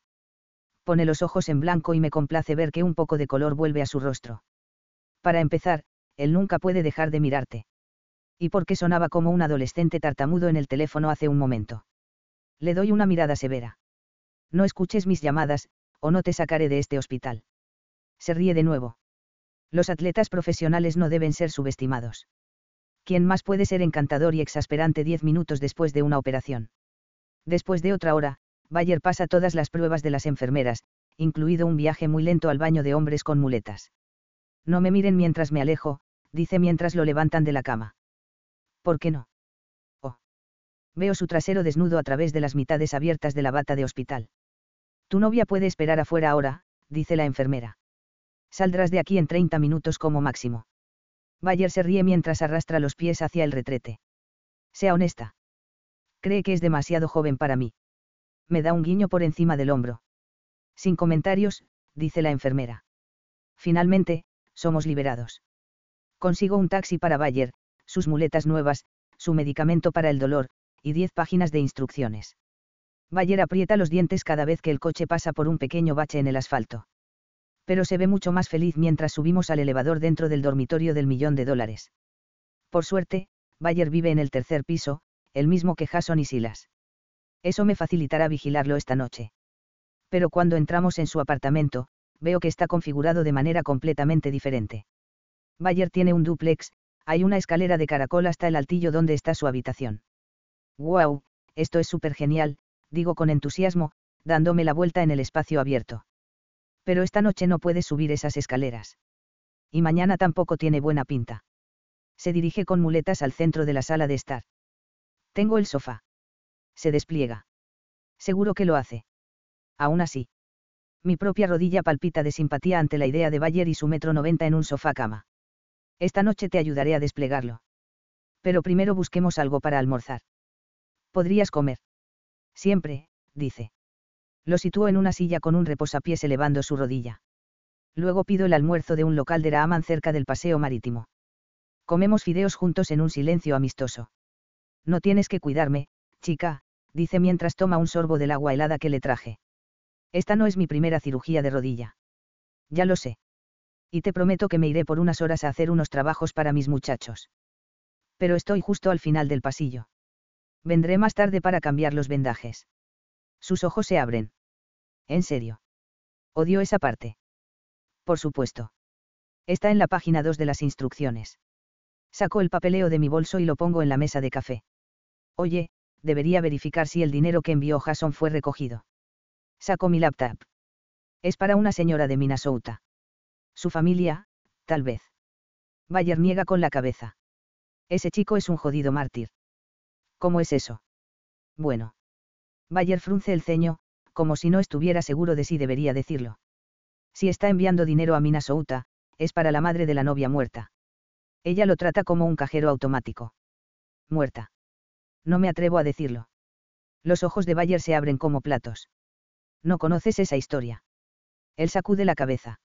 No me corresponde contarla. Pero eso explica muchas cosas sobre ese chico. Solo tiene 25 años, y piensa que está totalmente bien estar solo. Bayer agita una mano alrededor de su apartamento. Aquí es donde estará. Pagando a alguien para que lo lleve a casa desde el hospital después de su última cirugía de rodilla. Oye. No me estás pagando. Seguro que lo haré. De ninguna manera, amigo. Me mira con esa sonrisa que tanta gente me da, la que implica que he dicho algo simpático. Por lo general, me vuelve loca, pero de alguna manera no me importa cuando viene de él. Nunca te cobraré por esto. Somos amigos, ¿verdad? Inclina su cabeza hacia un lado y me considera. Sí, lo somos. Eres una gran amiga, Ey dijo Pepar. Solo espero que el idiota de Castro saque la cabeza de su trasero y te diga cómo se siente realmente. No tengo respuesta, porque no puedo imaginar que Jason tenga algo que decirme sobre el tema. Necesito correr ahora. Si necesitas algo, envíame un mensaje de texto. Lo haré. No te arriesgues con esa rodilla, de acuerdo. Volveré en unas horas. Entendido. Él hace un saludo. Ve y conquista las tiendas de Brooklyn. Así que lo hago. Una hora más tarde estoy en una sastrería en Brooklyn Heights, recogiendo un vestido para Ariana, la masajista del equipo. Eres una salvavidas, Heidi, había dicho ella cuando confirmé su pedido. Bueno, tal vez no esté curando el cáncer, pero al menos hago feliz a la gente ocupada. Mientras espero que el sastre cargue mi tarjeta de crédito, recibo un mensaje de texto de mi hermana Hannah. Los blogs aman a Jason Castro. Y seguro que es agradable de mirar. Mi corazón rebota. No puede haber otra foto de Jason y yo, ¿verdad? Hago clic en el enlace y me lleva a un blog llamado Pubcrackers. Lo primero que carga es el titular, el Latin Lavar del hockey ataca de nuevo. Pongo los ojos en blanco. Eso es tan trillado, y racista también. Pero cuando la foto se enfoca en la pantalla, jadeo por una razón completamente diferente. Mi hermana tenía razón, es una foto muy atractiva de Jason. Excepto que está del brazo de una hermosa morena. Él le está sonriendo, mientras ella mira a la cámara con ojos risueños. Quiero darle a ella un puñetazo en la garganta. No, borro lo anterior. Quiero golpear a Jason en la garganta. O tal vez en las pelotas. Porque según el texto, la foto fue tomada el domingo por la noche, después del partido contra Chicago. Apenas 24 horas después de que le entregué el control remoto de mi centro de entretenimiento. UM, señorita. El asistente del sastre me está mirando, posiblemente porque comencé a gruñir como un tejón de miel enojado. Sí. Chasqueo. El pobre desliza el recibo de mi tarjeta de crédito por el mostrador con expresión cautelosa. Lo firmo apresuradamente, le doy las gracias, y salgo de la tienda. Respira, me digo a mí misma mientras salgo. El aire de octubre es fresco y frío, y puedo ver el bajo Manhattan en la distancia al otro lado del río. Nada ha cambiado. No importa. Esto era inevitable, de verdad. Me lo advirtió. Me acosté con él de todos modos. Tomé esa decisión, y ahora tendré que vivir con ella. Sin embargo, no tiene que gustarme. Capítulo 21. Jason. Para tener éxito en los deportes profesionales, debes beber tu propio Kool-Aid.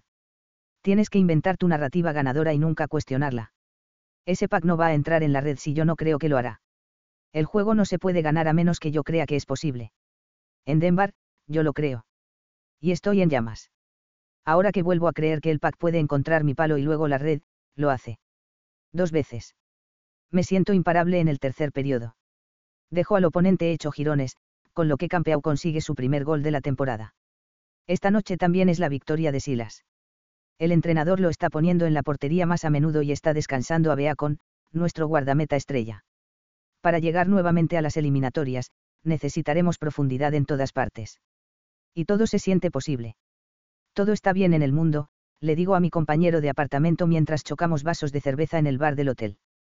Fue una buena noche para el apartamento 302, coincide Silas. Pero estoy tan cansado. No puedo esperar a regresar a casa mañana. El apartamento estará limpio, porque Esme ha vuelto de Puerto Rico. Y los comestibles estarán abastecidos, porque Heidi es una diosa. MMM, digo, imaginando la cara de Heidi por millonésima vez. Han pasado tres días y todavía no puedo dejar de pensar en ella. La idea de ella revoloteando por nuestro apartamento es sorprendentemente atractiva. Sé que le di todo un discurso sobre solo una vez y listo. Pero ahora eso parece precipitado. No ayuda que estoy lleno de adrenalina después del juego. Me gustaría exorcizar esta sensación de zumbido en mis venas desnudándola y demostrándole mi aprecio. Saco mi teléfono y le mando un mensaje de texto. Gracias de nuevo por ayudarme con mi asunto de Western Union. El destinatario recibió el efectivo y está feliz. También se me olvidó decirte que a mi sobrino le encantó el oso. Ella no responde de inmediato. Un par de mujeres se nos acercan a Silas y a mí, pidiéndonos autógrafos. Gran juego, dice la más sonriente. Bien hecho esta noche. Gracias, digo, firmando su servilleta de cóctel. Fue divertido.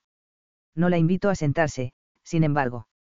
Cualquier otra noche podría haberlo hecho, pero estoy esperando un mensaje de texto de Heidi y no puedo pensar en nadie más. Me toma un tiempo hasta que puedo revisar mi teléfono para ver la respuesta de Heidi. Cuando finalmente lo leo, estoy instantáneamente decepcionado. Ella escribió, me alegra saberlo. Tres palabras. Grito, mirando la pantalla. ¿Qué pasa? Dice Silas, haciendo señas al cantinero por la cuenta. Nada. Meto el teléfono en mi bolsillo. Demos por terminada la noche. Estoy tan cansado que no puedo sentir mis piernas. No puedo creer que Heidi no haya comentado sobre nuestra victoria. No me dijo que le ganara a Denver. Y no acabo de hacer llorar a Denver. ¿Qué está pasando en la cabeza de esa chica? Tal vez suba y la llame. Sabes que es más de la una de la mañana en Brooklyn, dice Silas mientras se desliza del taburete. Juro que lee mis pensamientos. Oh. Mierda. Y sal de mi cerebro. Él sonríe. Eres tan jodidamente entretenido. Debería vender entradas. Vete a la mierda, le digo, y él se ríe tan fuerte que lo quiero abofetear. Aterrizamos el jueves a la una de la tarde y hay una reunión con el coordinador ofensivo a las tres. Así que solo tengo tiempo para almorzar y dejar mi equipaje en mi reluciente apartamento. Heidi no está ahí. Pero le dejo una nota en la mesa de café. Estamos en casa. Me encantaría ponerme al día contigo. Envíame un mensaje de texto si quieres conversar más tarde. Pasan las horas y no obtengo respuesta. Ninguna. No vuelvo a casa hasta la noche, porque los muchachos me sacan a rastras a cenar pollo frito. Le envío un mensaje de texto a Heidi para ver si quiere darnos el alcance en el restaurante. De nuevo, sin respuesta. Después de pagar la cuenta, los chicos quieren ir al bar de whisky. Estoy agotado, les digo, despegándome del grupo. Buenas noches, debilucho, dice O'Dowd con una sonrisa. Ni siquiera le enseño el dedo. Me voy a casa solo. Cuando abro la puerta del apartamento, la sala está oscura y solo escucho silencio. Mi decepción es rápida y feroz. Pero luego veo un resplandor de luz proveniente de la puerta abierta de mi baño. La esperanza brota dentro de mi pecho tan rápido que ni siquiera puedo creerlo. Ahora tengo algo que contemplar más tarde. Quitándome los zapatos, camino con pasos silenciosos hacia el baño. Y luego soy recompensado, Heidi está ahí, tarareando para sí misma mientras recoge unos 50 productos de belleza diferentes que tiene esparcidos por mi baño. Uno por uno los está metiendo en una bolsa de viaje acolchada. Mi zumbido feliz muere instantáneamente. ¿Vas a algún lado? Pregunto. Ella deja escapar un chillido, gira y se abalanza sobre mí con un cepillo para el cabello. ¡Ay! Grito cuando el cepillo conecta con mi pecho. ¿Qué demonios? Jason. Chilla. Me asustaste muchísimo. Nunca te acerques sigilosamente a una chica. Yo vivo aquí, señalo, posiblemente de manera irracional. ¿Qué estás haciendo? Ella echa un vistazo a su bolso. Empacando. ¿Quién quiere saber? Yo. Y ahora tengo la sensación de que he jodido las cosas de alguna nueva manera. ¿Qué pasa? Nada de nada, dice enérgicamente. Y afortunadamente no tengo una afección cardíaca. Esta es la segunda vez que me has asustado sin sentido hoy. No te he visto hoy. Sus ojos se estrechan. No me digas. Pero tu encantadora ama de llaves, Esme, ya me ha visto desnuda, dado que no mencionaste que tenías un ama de llaves. Nos sobresaltamos esta mañana justo después de mi ducha. A la pobre mujer se le cayó un balde de agua. Nos llevó media hora limpiarlo. Oh, oh, digo lentamente. Eso digo. Ella cierra la cremallera de su bolso y lo deja en el suelo. Pero, un momento. ¿Por qué estás empacando? ¿A dónde vas? Todavía no tengo todos los detalles resueltos. ¿Dónde dormirás esta noche? En la cama de tu compañero Bayer. Dijiste que. Una punzada de celos se dispara a través de mi pecho. Antes de irme. Heidi deja su bolso y saca un papel doblado de su bolsillo. Aquí está tu recibo de compras detallado, así como tu cambio. Abro el recibo y lo escaneo. 43 dólares. Gracias. La cantidad del cambio es un rompecabezas, sin embargo. No te dejé 200 dólares. Aquí solo hay 7 dólares. Señala la última línea de la página. Propinas variadas, 150 dólares. Le diste una propina al conserje por ayudarme a llevar 27 bolsas de la compra al edificio, un dólar por bolsa. Le diste una propina a Esme por las molestias. Le diste propina al repartidor de la tintorería, al tipo de FedEx y a alguien que entregó un envío de cinta de hockey a la pista más temprano. Parecía que estaba teniendo un mal día. ¡Guau! Soy muy generoso, digo secamente. Todos mis compañeros de equipo mostraron la misma generosidad. No, dice ella, quitándose el polvo de las manos. Solo tú. Y el último gasto fue para un nuevo par de bragas de la suerte. Para mí. Levanta su barbilla perfecta y me nivela con una mirada enfadada. No eres el único al que se le permite una superstición o dos. Y mis bragas de la suerte obviamente han perdido su magia. Cada vez que sus labios de botón de rosa dicen la palabra bragas, una descarga eléctrica me atraviesa. Estoy familiarizado con este par. El encaje negro. Los retiraste no creo que un par de bragas puedan tener más suerte que las del sábado por la noche. Deberían estar enmarcadas y colgadas en la pared, probablemente. No exactamente. Ella se lame los labios. Las tiré directamente a la basura. Este nuevo par podría ser una mejora. Pueden guiarme hacia un tipo que se mantenga alejado de los blogs durante al menos 24 horas después de probar mi suspensión. ¿Qué? Parpadeo. Los blogs. Con los ojos en blanco más impacientes del mundo, Heidi saca su teléfono y me lo pone en la cara. Inmediatamente retrocedo. Oh, qué asco. Ese titular. El Latin Lavar ataca de nuevo. Cielos. Sí, es terriblemente racista, espeta Heidi. ¿Pero qué hay de la foto? Olvídate de la mierda latina, le contesto. No pueden usar, lavar. Esa es mi hermana por el amor de Dios. Ac. Tú. Heidi me arrebata el teléfono. Hermana pero me mostraste su foto. Y esa chica no se parece en nada a ti. Tengo dos hermanas, me quejo. Dime esto, te ves exactamente como tu hermana. Los ojos de Heidi se abren como platos. Lentamente ella niega con la cabeza. Entonces deberías entender que Jackie y yo nos parecemos a mi papá. Es mitad brasileño y mitad cubano estadounidense. Pero, noticia de última hora, mi madre es una mujer blanca de Canadá no es que el autor de esta publicación de blog estuviera interesado en ese detalle. Heidi jadea. ¿O no? Se cubre la cara con las manos. Soy una persona horrible. Hice una suposición superficial basada en observaciones imperfectas de origen étnico implícito. No es de extrañar que no encajara en Bryn No dije que esta chica es graciosa. Apartó sus manos de su rostro. No, cosita excitante. La verdadera estupidez aquí es creerle a un blog de chismes como si no supieras nada mejor que eso. Por favor. Ella me mira. Lo lamento. Quiero decir, se supone que no debo preocuparme. Puedes ligar con quien quieras. Se supone que no debo ponerme celosa. Me lo advertiste. H. Estabas celosa. Es por eso que le di propina a la mitad de la ciudad de Nueva York. Ella deja caer la barbilla. Tienes razón, susurro. No eres una buena chica en absoluto. Creo que tienes que compensarme. Pongo una mano debajo de su barbilla caída y encuentro sus tristes ojos azules. No puedo dejar de pensar en ti. Ven aquí y bésame. La confusión cruza sus rasgos. Jason, me diste reglas muy claras. Solo hay boletos de ida en el tren de Castro. Ella hace una sorprendentemente buena imitación de mí. Y tiene razón. Esto está completamente fuera de lugar para mí. Por primera vez en años, una vez no será suficiente. Estoy empezando a darme cuenta, aunque me llevó bastante tiempo. Está bien, escucha, lo intento. El tren de Castro salió de la estación sin mí. Tiré mi propio libro de reglas cuando te besé en el lavado de autos. O tal vez fue durante toda la primavera pasada, cuando me insultaste por haberme comido el último panecillo de arándanos. Si las tenía razón. Nos hemos estado rondando durante meses. ¿Qué es lo que estás diciendo? Ella susurra. Estoy diciendo que tú y yo deberíamos tener algo. Hay silencio por un momento mientras ambos asimilamos eso. No puedo decir cuál de nosotros está más sorprendido. Lo digo en serio, sin embargo. Ella es más para mí que una aventura de una noche.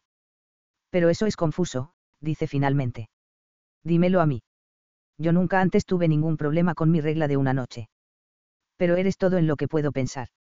Así que veamos a dónde llega esto. Podríamos empezar ahora mismo.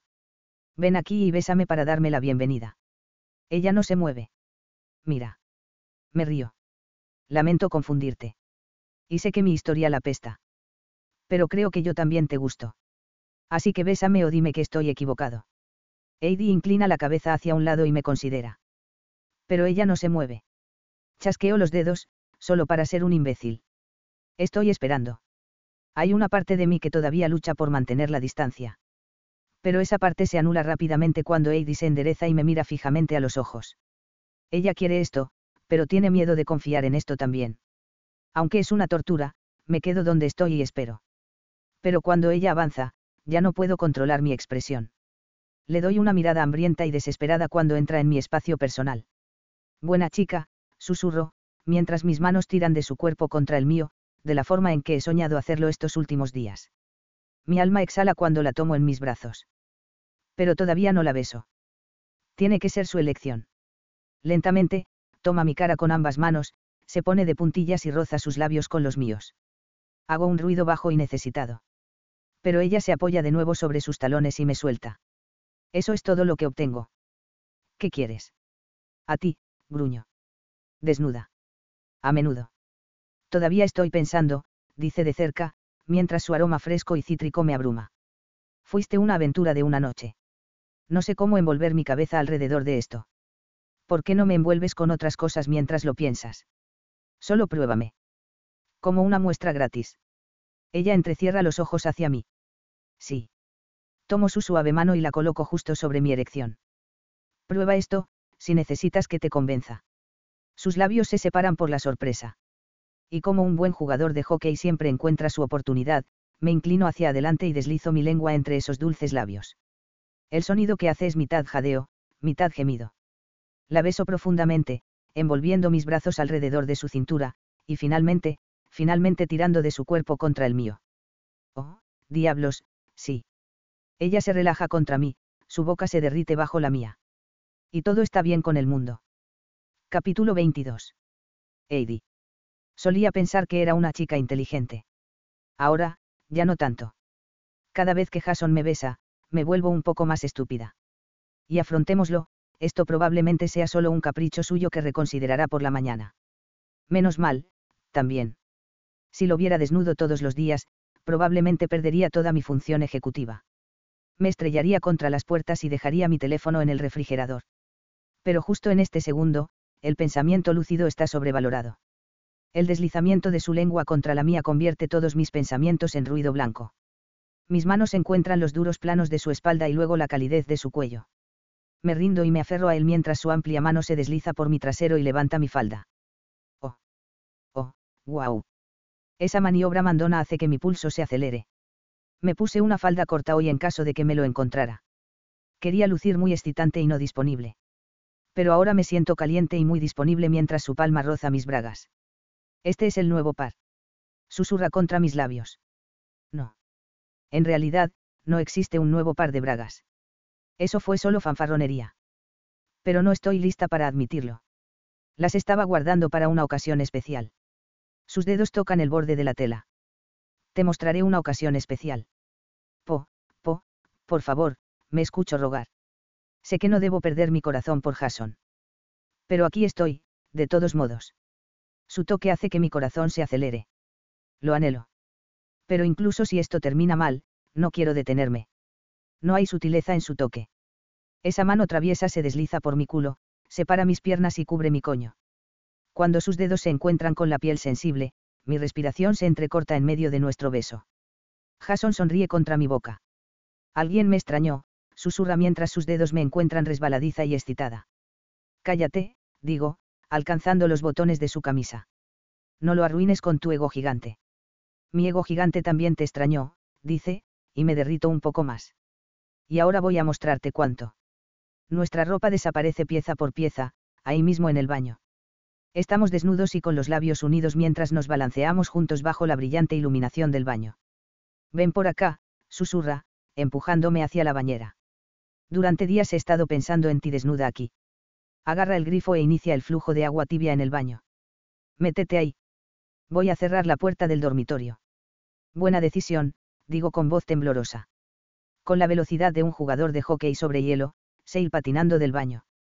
Me meto en la bañera y me siento. El agua poco profunda es agradable y caliente, y hace que se me ponga la piel de gallina y que se me endurezcan los pezones. Y luego surge la timidez. Mi vida sexual hasta que conocí a Jason ha sido la posición del misionero en una cama. Me siento expuesta en este momento. Jason reaparece en la puerta con un condón en la mano. Atenúa las luces y sus ojos se oscurecen cuando me ve en la bañera. A esto es a lo que quería regresar a casa, dice con una voz como la grava. Bueno, está bien entonces. Será mejor que suba la apuesta. Desengancho la pequeña ducha de mano de su soporte de pared y la enciendo. Luego dirijo el spray sobre mis pechos desnudos. Soy recompensada por un sonido gutural de anhelo desde lo profundo de su garganta. Unos dos segundos después, está en la bañera conmigo, ocupando todo el espacio extra y acomodándome en su regazo. Déjame hacer eso, dice, agarrando el rociador de mis manos. Cuidado, le digo mientras apunta agua tibia a mi barriga. Vas a salpicar el suelo. ¿A quién carajo le importa? Deja caer la ducha de mano en la bañera y encuentra mi boca con la suya. ¡Ay, Dios! Esa lengua mandona está de vuelta y dándole órdenes a la mía. Recibo más de sus besos profundos y abrasadores. Ahora que su duro cuerpo está desnudo y debajo del mío, me siento desesperada. Giro mi cuerpo hasta que estoy ahorcajada sobre él. Mientras nos besamos, me froto contra él de una manera deliciosamente indigna. Jason rompe nuestro beso, respirando con dificultad. Oh, sí, pienso. Él va a ponerse el condón. Solo que no lo hace. Solo espera ahí, su cuerpo desnudo caliente y duro, y me sonríe mientras el vapor se eleva a nuestro alrededor. ¿Qué? Susurro. Se estira y cierra el agua, la bañera ya está llena hasta la mitad. Nada. Solo me estoy tomando mi tiempo esta noche. Pero no necesito que lo hagas, argumento. No seas educado.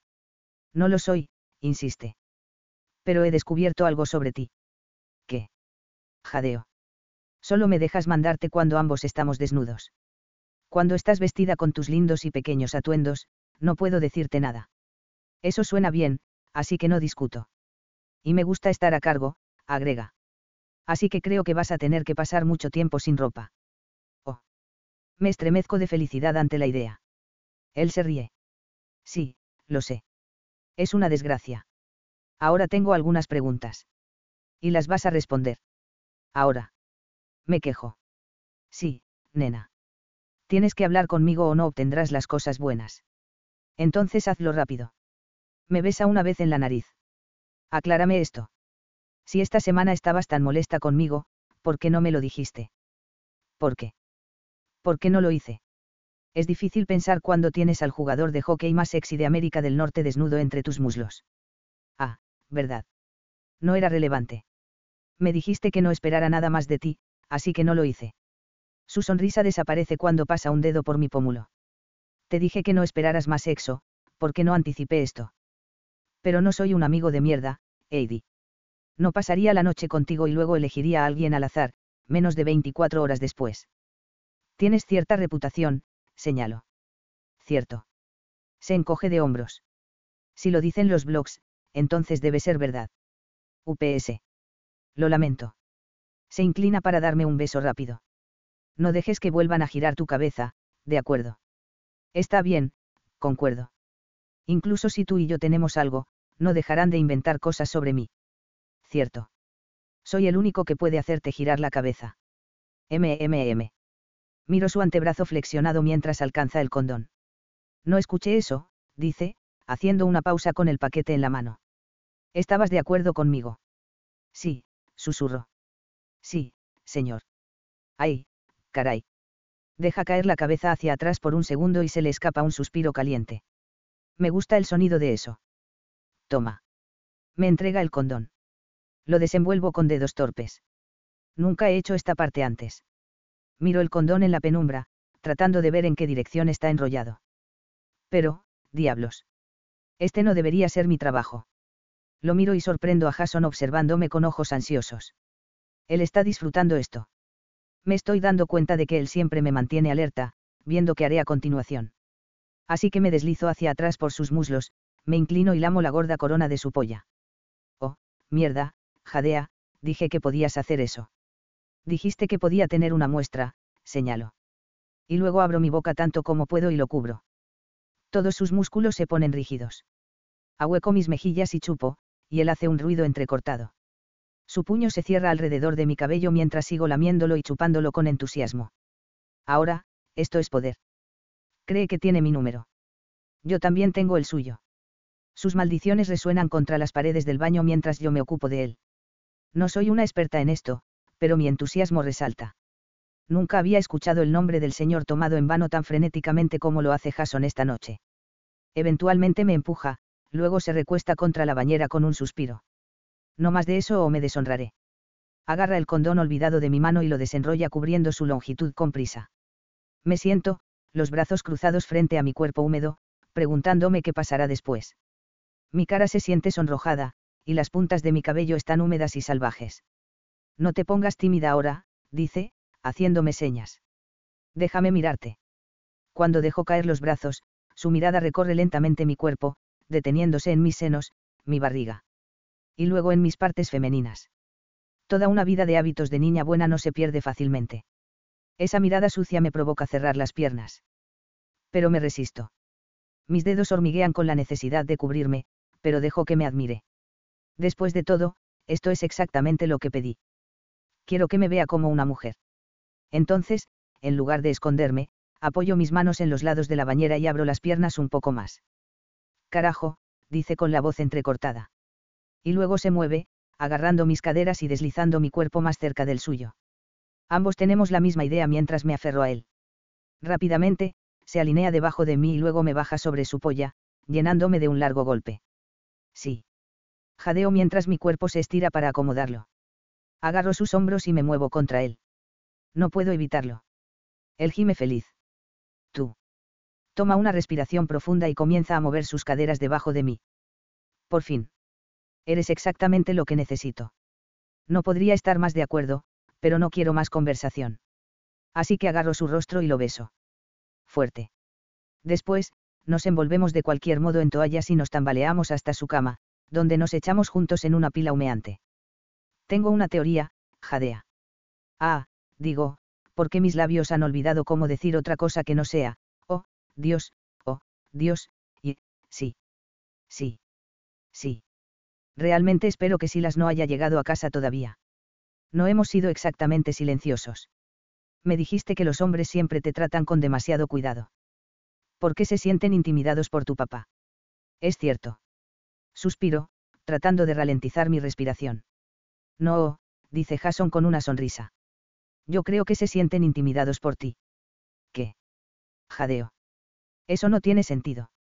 Yo no soy intimidante. Se da la vuelta para mirarme con esos grandes ojos marrones. Están llenos de calor. Mira, tu valentía es realmente excitante para mí, dice, estirándose para envolver un mechón de mi cabello húmedo alrededor de su dedo. Pero algunos hombres no pueden manejar eso. Les hace preguntarse si ellos son suficiente. Pero tú sí puedes. Tu excepcional ego puede manejarlo. Él sonríe. La mayor parte del tiempo. No sé si estoy de acuerdo, confieso. Aún así, es una de las cosas más bonitas que alguien me ha dicho. La sonrisa de Jason no se atenúa. Nunca he conocido a nadie como él. Mis otros novios siempre querían que estuviera de acuerdo con ellos. Jason parece igual de feliz cuando discuto. Ahora se estira y me atrae hacia su pecho me alisa el pelo hacia atrás con una mano y deja escapar un suspiro de satisfacción. Nunca esperé que fuera tierno, maldita sea. Es agradable. Me gusta demasiado. Sin embargo, a mi ego no le ha gustado una cosa, dice. ¿Qué es esa mierda que estabas diciendo antes sobre pasar la noche en la cama de Bayer? Ah. Quería que él tuviera una idea equivocada, y supongo que funcionó. Es cierto que iba a dormir ahí. Pero Bayer no habría estado en la cama. No puede subir las escaleras al altillo, así que está durmiendo en su sofá. Debería enviarle un mensaje de texto y ver si necesita algo. Me siento para buscar mi teléfono. Aún no. No te vayas. Jason me jala hacia abajo de nuevo. Es gentil, pero aún mandón. Acabas de maltratarme, me quejo desde un lugar cómodo en su pectoral. Mis dedos encuentran su rastro feliz, y lo sigo suavemente. Todavía estamos desnudos, así que todavía estoy a cargo, dice, pasando una mano por mi hombro. Ahora cuéntame sobre el resto de tu semana. Oh, solo lo de costumbre. Trabajé en la pista. Busqué apartamentos baratos e hice las compras de comestibles para los jugadores de hockey. Oh. Escucha, tengo una idea para el cumpleaños de Silas el próximo mes. Es hora de contratar a las desnudistas. Sus abdominales perfectos rebotan con una risa. No. Le contesto. Mi idea es mucho mejor. Solo estoy bromeando. Cuando es el cumpleaños de alguien, por lo general salimos a comer una cena ridículamente cara y hacemos que un novato pague. Pero ¿cuál es tu idea? Bueno, mi plan igual es caro. Vi que Dylan Park tocará en el Madison Square Garden la noche antes de su cumpleaños. Y el equipo debería estar volando de regreso de Seattle esa mañana. Jason se ríe. ¿Crees que deberíamos comprarle una entrada para su espectáculo? No, deberíamos comprar un montón de entradas. Hay que conseguir un bloque de ellos, tal vez incluso con acceso VIP. Sería un éxito. Mierda. Si si las conociera a Dylan Park, se me haría encima. Sería un regalo genial. No es frecuente que puedas darle a un hombre adulto algo que lo haga tan feliz. Eso es verdad. Jason pone sus labios contra mi mejilla y me da un beso lento. Me hiciste más feliz esta noche de lo que he estado en mucho tiempo. Mi corazón da un pequeño aleteo aturdido. No sé qué decir al respecto. Solo di que tú también eres feliz. Soy feliz, digo lentamente. ¿Pero qué pasó con el SR? Solo una vez. No sé qué pensar. No confías en mí, dice. Lo harías tú. Bueno, soy bastante genial. Solo necesitas más convencimiento. Ahora, ¿cómo conseguimos entradas para el concierto? No se agotarán. Hay un precio para todo.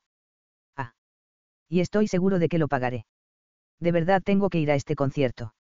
Su música no es mi estilo. Alguien tiene que ir. ¿Y por qué no tú? Hagamos un trato, dice. ¿Qué tipo de trato? Iré al concierto de Dilailas Park y me sentaré en la primera fila. Le daré una ovación de pie después de cada canción. Pero solo si tú eres mi cita. Pero. ¿Acaso no hizo los cálculos? Falta un mes. Te escuché la primera vez. Tú y yo vamos a tener algo. Algo. ¿Qué es eso? Será lo que queramos que sea. Es algo nuestro. Y lo nuestro durará un mes. Por lo menos. Se encoge de hombros enloquecedoramente. Dentro de un mes todavía te querré en mi cama. No es agradable. Lo es, maldita sea. Pero no sé si puedo tener una relación mal definida con Jason Castro. No he aceptado salir contigo todavía. Lo harás, dice esto como si no fuera irritante. Oye, conseguiste esas galletas que pedí en mi lista de compras. No, digo de inmediato, y no lo siento ni un poco. ¿Por qué? Porque no son saludables. No, porque estaba enojada contigo. Él ríe. No estabas enojada conmigo hace unos minutos cuando estabas teniendo tu segundo orgasmo. No me lo restriegues, le advierto. A menos que estés, UMM, restregándomelo. Siento un espasmo de felicidad solo de pensarlo. Aunque es confuso, me siento ridículamente atraída por él. No creo que pueda alejarme de él. Aún no. Entonces estás diciendo que me merezco esas galletas. Supongo, me quejo. Lo mejor que puedo hacer es ofrecerte helado escondí un pote en la parte de atrás de tu congelador. Lo compré para mí. Heidi, susurra. Compartirás tu helado conmigo. El sexo fantástico me da hambre. Y luego compartirás mi cama, para que pueda abrazarte toda la noche. Está bien, le digo, cediendo de inmediato. Y tengo la sensación de que esto podría convertirse en una tendencia. Pero también necesito chequear a Bayer. Haremos que Silas lo haga, dice Jason. No quiero compartirte esta noche. Le enviaré un mensaje de texto ahora mismo. Se levanta de la cama y admiro su trasero bien formado mientras se pone un par de pantalones de chandal. No quiero compartirte esta noche. Qué frase tan mandona. Me provoca escalofríos, maldita sea. Estamos sentados en la mesa de la cocina comiendo chunky monkey del contenedor cuando Silas finalmente llega a casa. Nos mira y sonríe. Ya veo cómo es esto. No juzgues, digo con un suspiro. Jason y yo estamos vestidos con camisetas de hockey tomadas de su cajón y ambos tenemos cabello de sexo.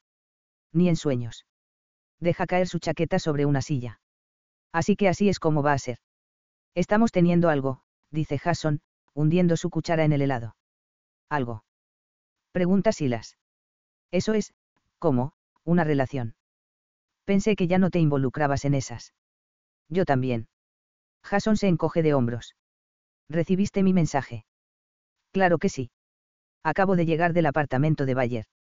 Le llevé un vaso de agua y lo arropé, así que estás libre. Gracias. Aunque me siento culpable. ¿Cómo está? Bien, pero. Si las niega con la cabeza. Sigue repitiendo la palabra con R. Me quedo perpleja. Recaída. Revancha. Retiro, dicen Silas y Jason al mismo tiempo. Y juro que ambos se estremecen. Eso es horrible, hombre, dice Jason. Sí. Silas se aclara la garganta y el estado de ánimo es tan sombrío como si alguien hubiera muerto. Mañana temprano, antes del juego, habrá práctica. Pondré una alarma, promete Jason. Silas se despide y se va a la cama. ¿Tienes que trabajar mañana? Pregunta Jason. Seguro. En el estadio, incluso. ¿Cuál es tu nuevo trabajo esta semana? Oh, ya verás, respondo. No te lo vas a poder perder. Capítulo 23. Jason. A la mañana siguiente, me siento, reflexivo. Supongo que esa es la palabra correcta. No es que me arrepienta de haberle pedido a Eddie que confíe en mí. Nuestro, algo, como insistí en llamarlo, es algo que quiero.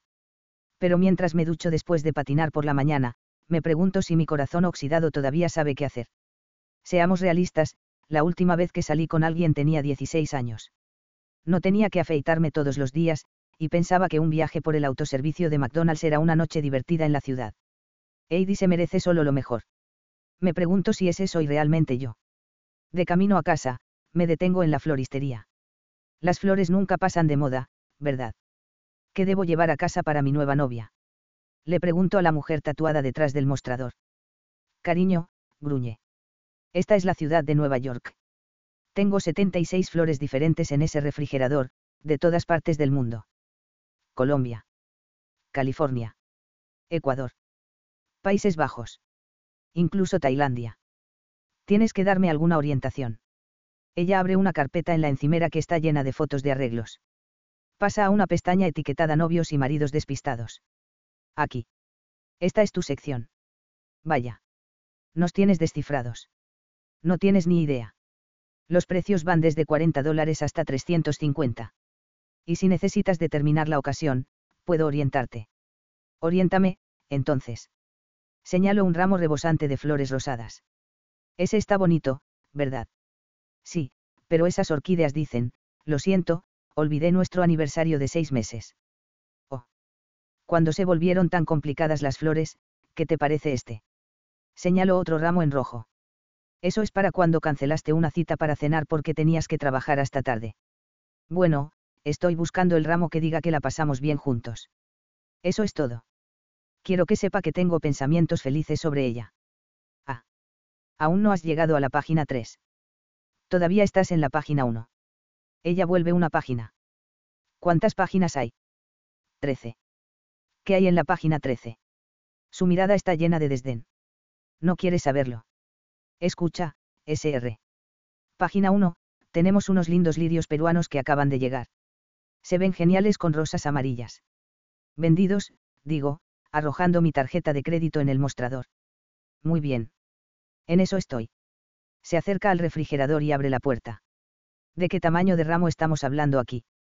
Impresionante, digo. Pero nada escandaloso. Ella se vuelve hacia mí lentamente. Puedo darte un consejo. Supongo. No estoy seguro de tener otra opción, de todos modos. Te haré un ramo de tamaño mediano, y le va a encantar. Pero guarda el ramo impresionante para otro momento. ¿Por qué? No hay suficientes rosas ahí. Ella niega con la cabeza. Es fácil celebrar nuevas relaciones aún no la has jodido. Pero algún día volverás a cruzar mi puerta y dirás, necesito unas flores porque soy un humano imperfecto y comencé una pelea por nada. Sí, está bien, acepto solo para avanzar. ¿No me crees? me dice, sacando unos bonitos lirios anaranjados del refrigerador y colocándolos suavemente sobre una superficie de trabajo. Pero los tiempos difíciles siempre llegan. Sí, gracias. Como si necesitara ayuda para recordar eso. Quince minutos después, entró a mi edificio de apartamentos con un ramo muy bonito. Para mí. Pregunta Miguel. No debió haberse molestado. Qué listillo, le digo y se ríe. Buena elección para Heidi, dice. ¿Cómo sabes que son para ella? Le pregunto mientras presiona el botón del ascensor por mí. Porque tengo ojos. Que tenga un buen partido esta noche. Gracias, hombre, le digo mientras la puerta del ascensor se cierra ante su sonrisa. Abro la puerta de mi apartamento, esperando que Heidi ya esté en casa. Entrando a la sala de estar, descubro que está ahí. Desafortunadamente, la mitad de mi equipo de hockey también está ahí, ocupando todos los asientos del sofá y tirados en el suelo.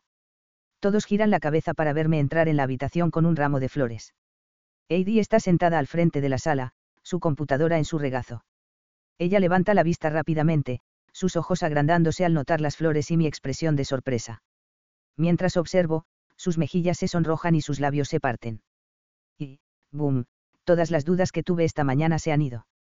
Solo están sus ojos inteligentes y ese lápiz detrás de su oreja. Ella está ocupada conquistando el mundo y yo soy el tipo afortunado que puede estar aquí para mirar. Hola, digo en voz baja. Hola. Su rubor se profundiza. Llegas tarde. Para. En este momento estoy un poco confundido. La reunión. Bayer contesta con su pierna mala apoyada en mi mesa de café. Alguien no lee sus mensajes de texto. UPS, digo alegremente. Luego cruzo la habitación, dejo el jarrón de flores en la mesa de café y me inclino para darle un beso. Nuestros labios se encuentran en un chasquido silencioso, pero no hay nada silencioso acerca de la forma en que me siento. Una oleada de optimismo y gratitud me embarga mientras tomo una probada rápida de sus labios perfectos antes de obligarme a levantarme de nuevo. Continúen, entonces. ¿Alguien quiere agua? Cuando me doy la vuelta, me encuentro con una fila de rostros asombrados. Nadie levanta la mano. Como sea. Me dirijo a la cocina para servirme. Alguien se une a mí un par de segundos después. Es Leo Trevi. Hola, dice. Hola tú. ¿De qué se trata esta reunión? La sorpresa de cumpleaños de Silas. Georgia se emocionará cuando le diga que iremos a un concierto de Dilailas Park. Heidi ya consiguió los boletos. Llamó como a seis corredores de boletos y les pidió que compitan en precio. Me río porque mi chica es divertidísima. Entonces. Dice Trevi. Tú y Heidi. No lo vi venir. Aparentemente, tú y yo somos los únicos. Busco en la nevera una manzana que no tuve que ir a comprar. Eso es grande, hombre. Sin embargo, su padre va a perder la cabeza. No te amenazó en la recaudación de fondos. Solo me encojo de hombros. Odiaba la idea de su pequeña niña en una publicación de un blog basura. Pero eso no volverá a suceder. Además, él no es el propietario ni el gerente general del equipo. ¿Qué me puede hacer realmente? Leo sonríe. No lo sé, pero tal vez necesitemos una frase de pánico secreta. Si crees que tu vida está en peligro, envía un mensaje de texto con la frase secreta a mi teléfono. ¿Qué frase debemos usar? Pregunto, siguiéndole la corriente. Espinilla en el trasero, sugiere Leo. Luego se ríe. De alguna manera no me veo necesitando un rescate. Pero gracias, amigo. Lleno un vaso y se lo paso a Leo. Luego sirvo uno para mí. Los cheques están bien, dice Heidi cuando volvemos a entrar en la sala de estar. O pueden usar el portal de pago de Belpepar. Fantástico, dice O'Dowd, levantándose. Yo me apunto, pero ahora tengo que volver a mi casa. Es hora de la siesta. Clase terminada, dice Heidi. Estén atentos a mi factura. Sí, señora, dice Leo. Oye, ¿cuándo podemos decírselo a Silas? Necesito un vídeo de su cara cuando se entere. Aún no. Dice Heidi. Quiero que todo el plan esté bien definido antes de que él se entere. ¿Puedo pagar y no ir al concierto? Pregunta Bayer, apoyando las muletas en el suelo y levantándose con cuidado. De ninguna manera, amigo, discuto. Si yo voy, tú vas. Es como un pacto suicida para nuestros oídos, se queja Bayer. No, a mí me gusta la música de Dilailas Park, dice Leo. A Georgia también. Sometido, murmura alguien. Mis compañeros de equipo salen de mi apartamento con la cantidad habitual de disputas y palabrería. Y cuando la puerta finalmente se cierra tras ellos, tengo a Heidi toda para mí. O al menos eso creo. ¿Dónde está Silas, de todos modos? Recibiendo un masaje, dice cerrando su computadora. Estará en la portería esta noche. Fantástico. En el momento en que se pone de pie, cruzo la habitación y la tomo en mis brazos. Eso significa que estamos solos en casa. Sus brazos me envuelven, y se siente fantástico. He pasado años sin afecto constante y había olvidado cómo se siente. Es hora de la siesta, dice Heidi, apoyando la cabeza en mi hombro. Entonces vamos a tomar una siesta. Desnudos, sugiero. Ella me da un apretón. Luego se suelta y da un paso atrás. No se puede. Necesitas descansar. Descansaremos, le discuto. Entre rondas. Heidi niega con la cabeza. No le sacaremos punta a tu lápiz antes de este juego. Háblame después de vencer a Tampa. Espera, en serio. Me acerco a ella y beso su suave frente. Entonces si perdemos me castigarás. Y si no es mi culpa. Toma mi rostro entre sus manos y sonríe. ¿Qué tal esto? Si anotas, entonces anotarás. Odio a Tampa. Siempre lo he hecho. Son el equipo de expansión más presumido. Inclino mi cabeza hacia atrás y me río. Bien, seguro. Pero si arraso con Tampa, ¿qué gano? Tendrás que averiguarlo, bosteza. Oye. Parece que no puedo mantener mis manos lejos de ella, así que la abrazo de nuevo. Necesitas una siesta de verdad. Tú no. No dormimos mucho anoche. Es cierto. Si mantengo mis manos lejos de ti, te acostarías conmigo. Puedes portarte bien. Inclina su rostro hacia el mío. Estamos nariz con nariz. Heidi se siente perfecta en mis brazos. Eso creo, confieso. No será fácil. Vamos a intentarlo. Ella me toma de la mano y me lleva al dormitorio. Heidi se quita los jeans, pero los reemplaza con un par de mis pantalones cortos de los bombarderos. Nos acostamos juntos en la cama y soy consciente del silencio cuando ella se acomoda en mis brazos. Esto es nuevo. Ha pasado un tiempo desde que abracé a alguien sin quitarle toda la ropa. Aunque todavía me gusta. Me gusta mucho. Y luego es casi como si Heidi leyera mi mente. ¿Cómo es que nunca me dijiste que tu novia de la secundaria murió? Ay, joder. No es el tipo de cosas que simplemente mencionas. Fue un accidente automovilístico. Yo no estaba allí. Eso último es mi confesión, pero Heidi probablemente no se dará cuenta de eso. Pero es verdad. No estuve ahí cuando ella me necesitó. Y ahora ella se ha ido. Eso es muy triste, dice ella. ¿Qué edad tenía? 18. Nos conocíamos desde siempre. ¿Sabías que me sé todo Romeo y Julieta de memoria? Sí. Eres un poco famoso por eso. Ella era Julieta. Yo era Romeo. Obra de noveno grado. Oh Dios. ¿Ves? No hablo de eso porque no hay cómo darle sentido. Heidi no lo intenta. Simplemente acomoda su cuerpo un poco más apretado contra el mío y toma mi mano. Mientras me quedo dormido, ella está respirando lentamente a mi lado. Me siento más tranquilo que en mucho tiempo. Capítulo 24. Heidi. Me despierto dos horas más tarde al lado de un Jason dormido. Su mano se siente pesada en mi cadera. Permanezco muy quieta y lo espío por un momento. Sus pestañas negras como la tinta se abren hacia sus hermosos pómulos. Su fuerte pecho sube y baja con cada respiración. Cuando le dije que no podía imaginarnos como pareja, no estaba bromeando. Podría tener a cualquier mujer. No solo es un atleta increíble, es guapo. Es ingenioso. Y amable también. La marca de un buen hombre no es la forma en que me habla cuando está tratando de impresionarme. Está en la forma en que le habla a todas las personas pequeñas en su vida, el portero, el taxista, el cantinero. Jason Castro es una rara combinación de gentil y feroz. Es exactamente mi tipo. Si realmente quiere salir conmigo, es un sueño hecho realidad. Aún así me preocupa. No solía salir con nadie. ¿Por qué ahora? ¿Y por qué conmigo? Aquí está lo extraño, solía pensar en mí misma como un buen partido. Yo era una abeja reina en la secundaria. Soy inteligente y divertida también.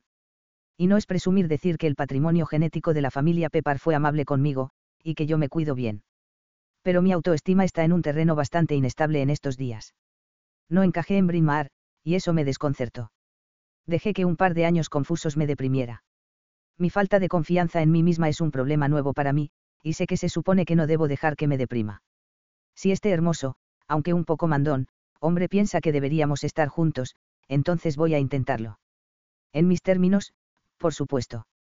Pero primero, tengo una noche de trabajo que superar. Salgo de la cama, dejo que mi hombre descanse, y me dirijo a la ducha. Una hora más tarde, Jason entra a trompicones en la cocina, con el pelo alborotado y los ojos entrecerrados. Hola, gruñe. Las siestas siempre. Bosteza. Te convierten en un zombi. Termino la oración. Siéntate. Cuando se deja caer en una silla, pongo una taza de café frente a él. Ahueca la taza como si fuera un tesoro, luego levanta sus ojos marrones somnolientos hacia mí. Sabía que había elegido a la chica adecuada. Eso es todo lo que hace falta. Moviéndome para pararme detrás de él, paso una mano por su cabello desordenado. Entonces pongo mis manos sobre sus hombros y aprieto. Jason deja escapar un gemido feliz. Trabajo los músculos de sus hombros durante unos segundos. Ahora bebe ese café. Te necesitamos listo para Tampa. Levanta una mano para agarrar la mía. Heidi, puedo pedirte un favor extraño. Seguro. Dispara. ¿Harías mi sándwich de nuevo? Doy dos pasos hacia el mostrador y recojo la bolsa de papel que he dejado ahí. Ya está hecho. Sus ojos se abren cuando lo pongo sobre la mesa. Eres increíble. Gracias. Vence a Tampa y luego te permitiré mostrar tu completo aprecio. No señalo que me tomó tres minutos hacer ese sándwich. Si cree que un poco de mantequilla de maní con mermelada me convierte en super chica, que así sea. Tengo un buen presentimiento sobre este juego, dice, mientras bebe el café. Vas a estar ahí, ¿verdad? Desafortunadamente, estaré. Mi trabajo esta noche es un asco. Pero la sonrisa que me da podría incluso valer la pena. Jason se presenta en la arena a las cuatro, mientras que yo tengo que presentarme a las cinco. Estoy trabajando de nuevo en el equipo de mantenimiento del hielo, pero el trabajo se ve muy diferente en la noche del juego. Y no en el buen sentido. Esto no me va a quedar, le digo al SR. Randy Cavanaugh, el jefe del equipo de hielo. Mi amigo Morsa no está a cargo en la noche de partido, y ya lo extraño. Randy es un jefe más osco. Lleva una chiva y el ceño permanentemente fruncido. Y me acaba de dar un uniforme ridículo. Esto es extra pequeño, le explico. Yo soy un pequeño o un mediano, dependiendo del ajuste. Debiste haber llegado aquí al comienzo de la temporada, dice. Póntelo. Tienes siete minutos hasta que abran las puertas. Pero. Sin peros, se burla. Esto es una mierda de todos modos. Las pruebas fueron hace tres meses. Ni siquiera estás entrenada. No puedo creer que tenga que tenerte en mi equipo solo porque un jefe piensa que estás buena. Mi boca se abre, pero no salen palabras. Su crudeza me ha aturdido hasta el silencio. Pero incluso si no lo hubiera hecho, nunca les informo a mis jefes a corto plazo quién soy, o porque de repente me asignan a ellos durante la semana. Nada bueno va a resultar de que este imbécil sepa que mi papá está a cargo del hockey sobre hielo, o que estoy tomando notas de todo lo que veo. Así que me obligo a cerrar la boca, me doy la vuelta y me retiro al pequeño vestidor, donde otras cinco mujeres están tratando de retocarse el maquillaje en un espejo pequeño. Siempre es tan encantador. Pregunto a la habitación llena de extrañas. A veces es peor, dice una de ellas. Eres la chica nueva. Despidió a Ámbar. Espero que no, digo, quitándome los jeans. Solo soy temporal. Puede que no dure toda la noche si este top no me queda bien. Se estiran, promete otra mujer. Soy Lidia, cariño. Grita si necesitas ayuda. Gracias, jadeo, levantando la pequeña falda que me dieron. Tiene una braguita incorporada. Así que mientras las costuras no se rompan, no me exhibiré frente a Brooklyn. Pero señor, ni siquiera puedo respirar cuando lo levanto. Guau, pobrecita, dice Lidia, mirándome en el espejo. Probablemente puedas pedir una talla más grande en línea. Hay una opción para el envío urgente, pero cuesta 40 dólares. Genial, me quejo, estirando la parte superior del top para tratar de bajarlo por encima de mi cabeza. Tuvieron que comprar sus propios uniformes también. Dijo que lo estaba descontando de mi sueldo. Por supuesto, agrega otra chica. Esto es prácticamente una obra de caridad cuando cuentas el tiempo no pagado y el uniforme. Nadie te dice esta mierda cuando haces las pruebas. Solo te dicen, piensa en la exposición que obtendrás. Tienen razón sobre la exposición. Diez minutos después, todo mi cuerpo está expuesto repetidamente al aire frío de la noche cuando las puertas de la arena se abren y se cierran frente a mí.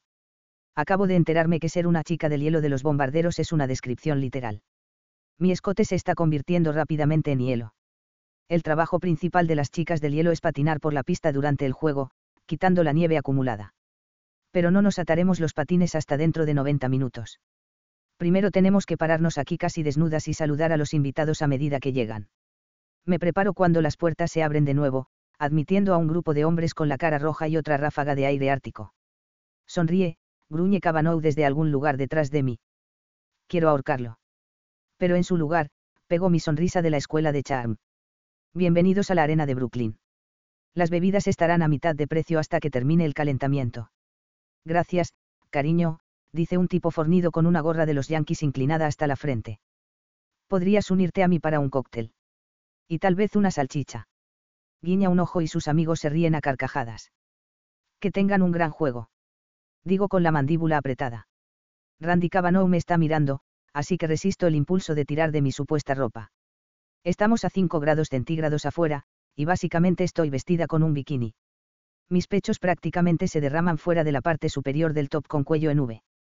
¿Quién diseña un top con escote en V pronunciado? Un hombre, ese es quién. Rebecca va a recibir un largo correo electrónico sobre esto. Con mayúsculas e ilustraciones fotográficas.